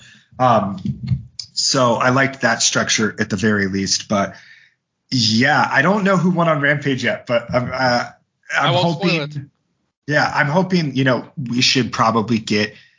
Uh, I, either way, whoever Joe's going to face, I'm going to say will be fun, and Darby and Roddy should be pretty fun as well. So pretty shitty first round ones. Um, it's like it's like when they do the New Japan Cup, right? But then Yujiro somehow beats someone. It's like, God damn it, there goes my bracket. Um, but yeah, it's uh, could have been much better. I totally agree. What are you looking forward to? I guess before, before I don't know what else. Anything else we have? Um, they're doing the Outcast storyline uh, with the women's title. I, I, I would like to see Toni get more of a push out of that. I think that's good. Totally agree with you about uh, Ricky Starks. The promo was great. I like that we're done with this brand, this faux brand split so far. We're seeing people cross back and forth a little bit more. Mm-hmm. But my problem with the tournament is like you named all of these guys.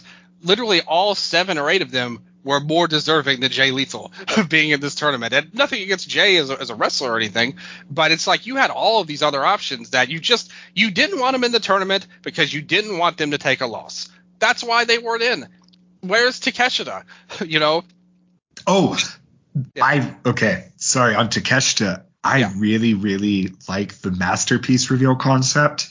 Yeah. Um, it's like the only thing I've enjoyed about Callis and Takeshita so far like the the intent behind making an entire painting of who you're going to beat the shit out of next is so like maniacal and yeah. evil in like a way that I feel like we don't get a lot. Um, it's very unique. I took like yes, Takeshita should be going for the title. Um, yeah.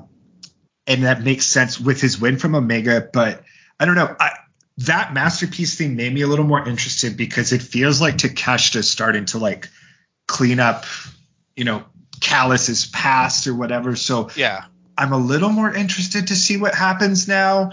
Um, but yeah, they could have been way better people. Like no Danielson, no nothing. Um, and then too, like a lot of the competitors have lost recently, so not big stock.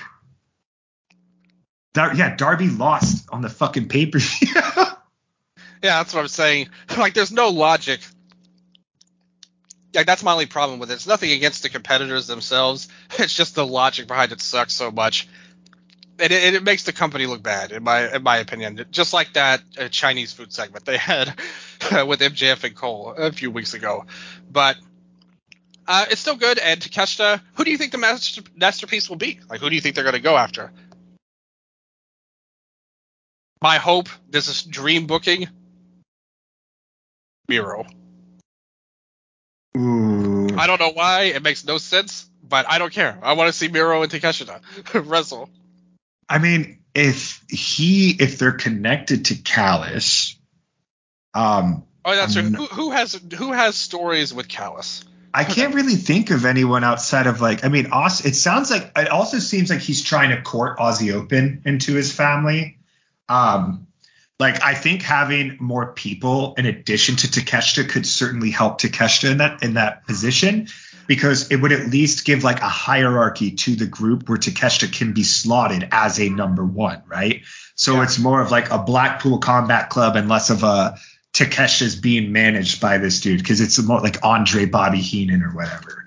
Um, and uh, but yeah, I like in terms of Callis, I really have no clue. Like when they said it, I was trying to think who it could be and like trying to factor in, well, who's not in a feud right now. And um, my first thought, like, okay, my thought would be Danielson because he beat Takeshita earlier in the year.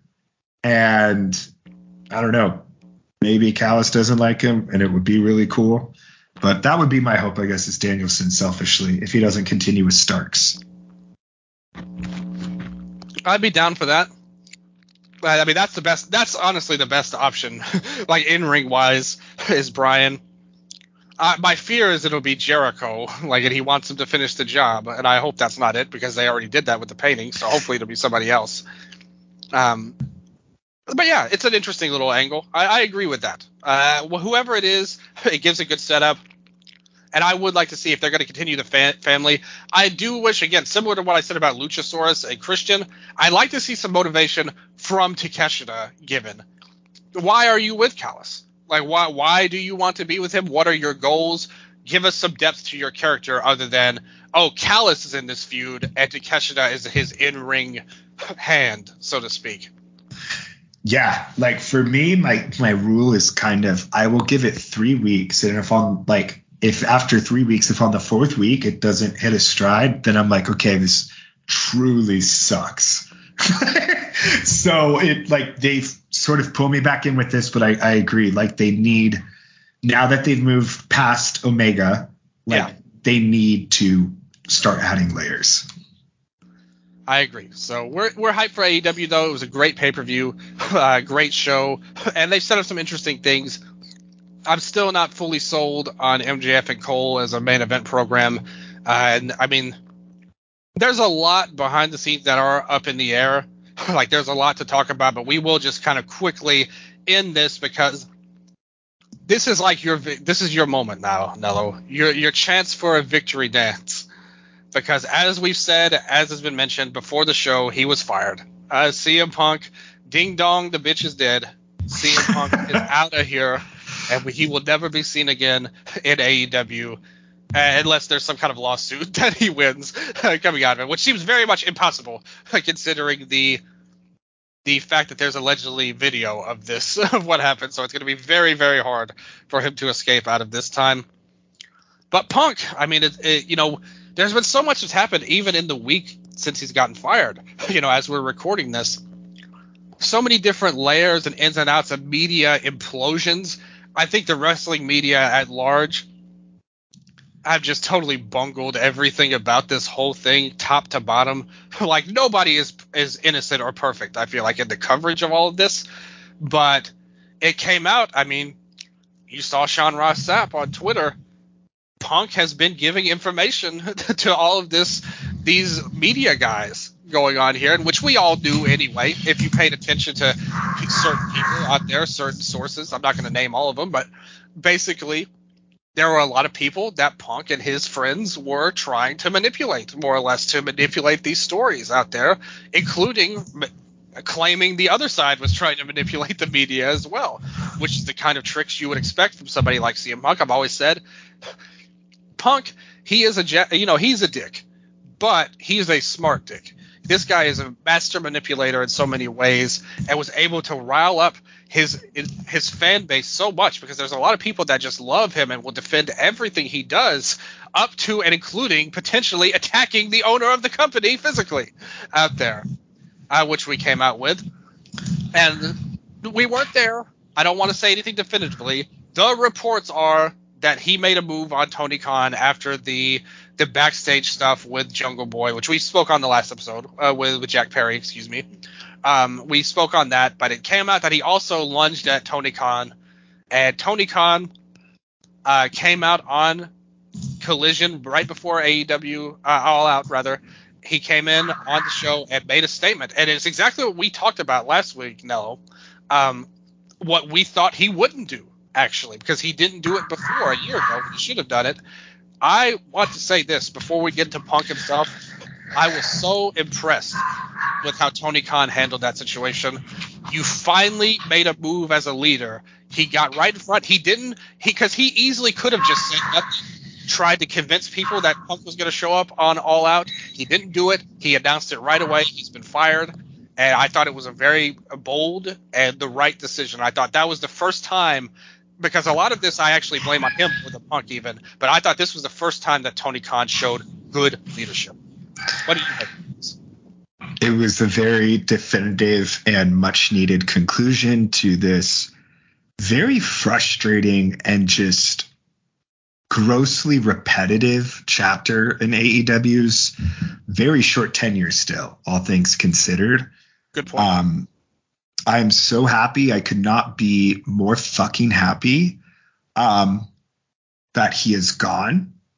And I think that this is going to be, you know, a moment for AEW to really signal what their new you know sort of mission is going forward right because if we still get a whole bunch of backstage shit happening and these people whatever it's like okay there is like something you know systematically wrong in this right like when it was just all sorts of shit happening all the time and then it felt like it kind of chilled out and then when punk came in shit blew up right so uh, with punk gone i just hope that we hear way less um, because if anything, this is sort of made me realize how little we hear about WWE in these aspects as well. Like when we hear about WWE, it's far more in relation to management than like actual backstage stuff involving wrestlers most of the time. Whereas with this, it's like, you know, an unfortunate conflation of both. And it, it can, you know, really poison um, the well and also just like hurt the momentum as we've seen so many times. So they have this really good feeling right now. Um, you know, I didn't think it was the greatest uh, post show dynamite. Like it was very promo heavy. Again, tournament could have been better, but uh, I'm very excited for the future. Uh, like I said, I read the statement at the party we had on Saturday um, when I did That's my little wrestling mixtape party, I was like, everyone, everyone, I read it. And people were fucking stoked, man. It really is a ding dong, the witch is dead moment. Um, and yeah, I, I think, you know, not only Jack Perry stuff aside, you know, we talked about the the airport situation yeah. and all that, and I think it just showed how manipulative Punk can be and how he was trying to get his word out there first and how, you know, essentially like you see the person through the bullshit. And, you know, yeah. a lot of things were affirmed. And um, it was kind of beautiful that the night the fir- the first pay per view in Chicago, the day after CM Punk gets fired, opens with Adam Page winning a charity battle royale and donating $50,000 to teenagers in Chicago. And I was like, God damn, they really made Hangman the new hero of Chicago the day after they fired Punk. That's justice, if anything. I will say this again. For as much as we have clearly stated are not big fans of Punk position, to say, to say the least, there was other blame to go around. Again, I really think what we saw on Saturday should have happened one year ago, in my in my opinion. That would have avoided all of this trouble. He should have been gone, and that you would have just executed this whole thing. They fired Ace Steel afterwards as well, uh, once again. um, you know, it came out. So they should have done this a year ago. To, at that point, to me, if I was running the company and I hate I hate to do that because I'm not running the company. Tony Khan did, and I give him a lot of credit for what he just did the past weekend. But if I were there that night, the next night I would have had everybody. I would have forced them to get together, and I would have said, "Look, either we are going to make an angle out of this, and we're all going to work together. Period." End of discussion. If you are in this company, you are willing to work with whoever the hell I tell you to work with because I am the owner, or you will be fired and that would be my offer to every single one of them. And if they didn't want to do it, they would be gone. like that would be the end of it. And then the next week, you would have Colt Cabana addressing CM Punk on Dynamite after that that promo, and we will go from there. Whether you like it or not, Punk, this is what's going to happen. You have screwed up so bad in so many ways, hurt feelings, ruined the locker room, caused problems, fractured everything. You are going to do what you need to do to make things right, and then we will all move on, and maybe we can all laugh about this in a year. Or you fire them. Like those are your only options. Either make them work together and make money with this, which you could have done if they had any sense, or you fire him. Either one's fine. If you had been justified, like I said, that's what he should have done. He should have fired him before all of this happened. But it took a while, and we do have to say we don't know uh, because it has been stated how much w- WB wants CM Punk for Collision, and allegedly it's been said fifty million dollars was paid to the company for that. And if that's true, then I guess all this drama was probably worth it from a capitalist sense. But what about the damage you did to your locker room, your fan base? Because now you still got a fractured fan base on this. There's still people who love CM Punk so much and will believe everything about him and take his side no matter what. When in reality, there is enough blame to go around. The Young Bucks doing a victory dance on Saturday, I didn't really like that. I thought it was unnecessary. It made them look so petty and bad that you know you didn't need to do that. Like let's just move on from all of this. Like you said, Dark Cloud, it's gone now. You fired him, let it be gone. Like I, there shouldn't be any more CM Punk nonsense in this company. Um, not for his sake, but for the fans' sake and for the locker room's sake, in my opinion. And that's something I hope we see. I don't want this lingering on for another month or two where people have to make veiled references and things like that. Just, just let it go, man. You know, he's gone now. We're we're never going to see him again in all likelihood, and that just needs to be how it needs to be. I, I that's how I would like to see it, and I think he was antagonized at points, but he was his own enemy that caused it. If he had not done what he did in the first place, I think he would have been a lot more respected. I think there's a lot of people, you included, you loved him when he came in, when he made his debut. You said it yourself. You cried when he came in, and a lot of people feel that way. He is the one that drove his own fan base insane with his actions. So to me, he is at the top of the list, but there is other people to blame as well, in my opinion. Yeah, no, absolutely.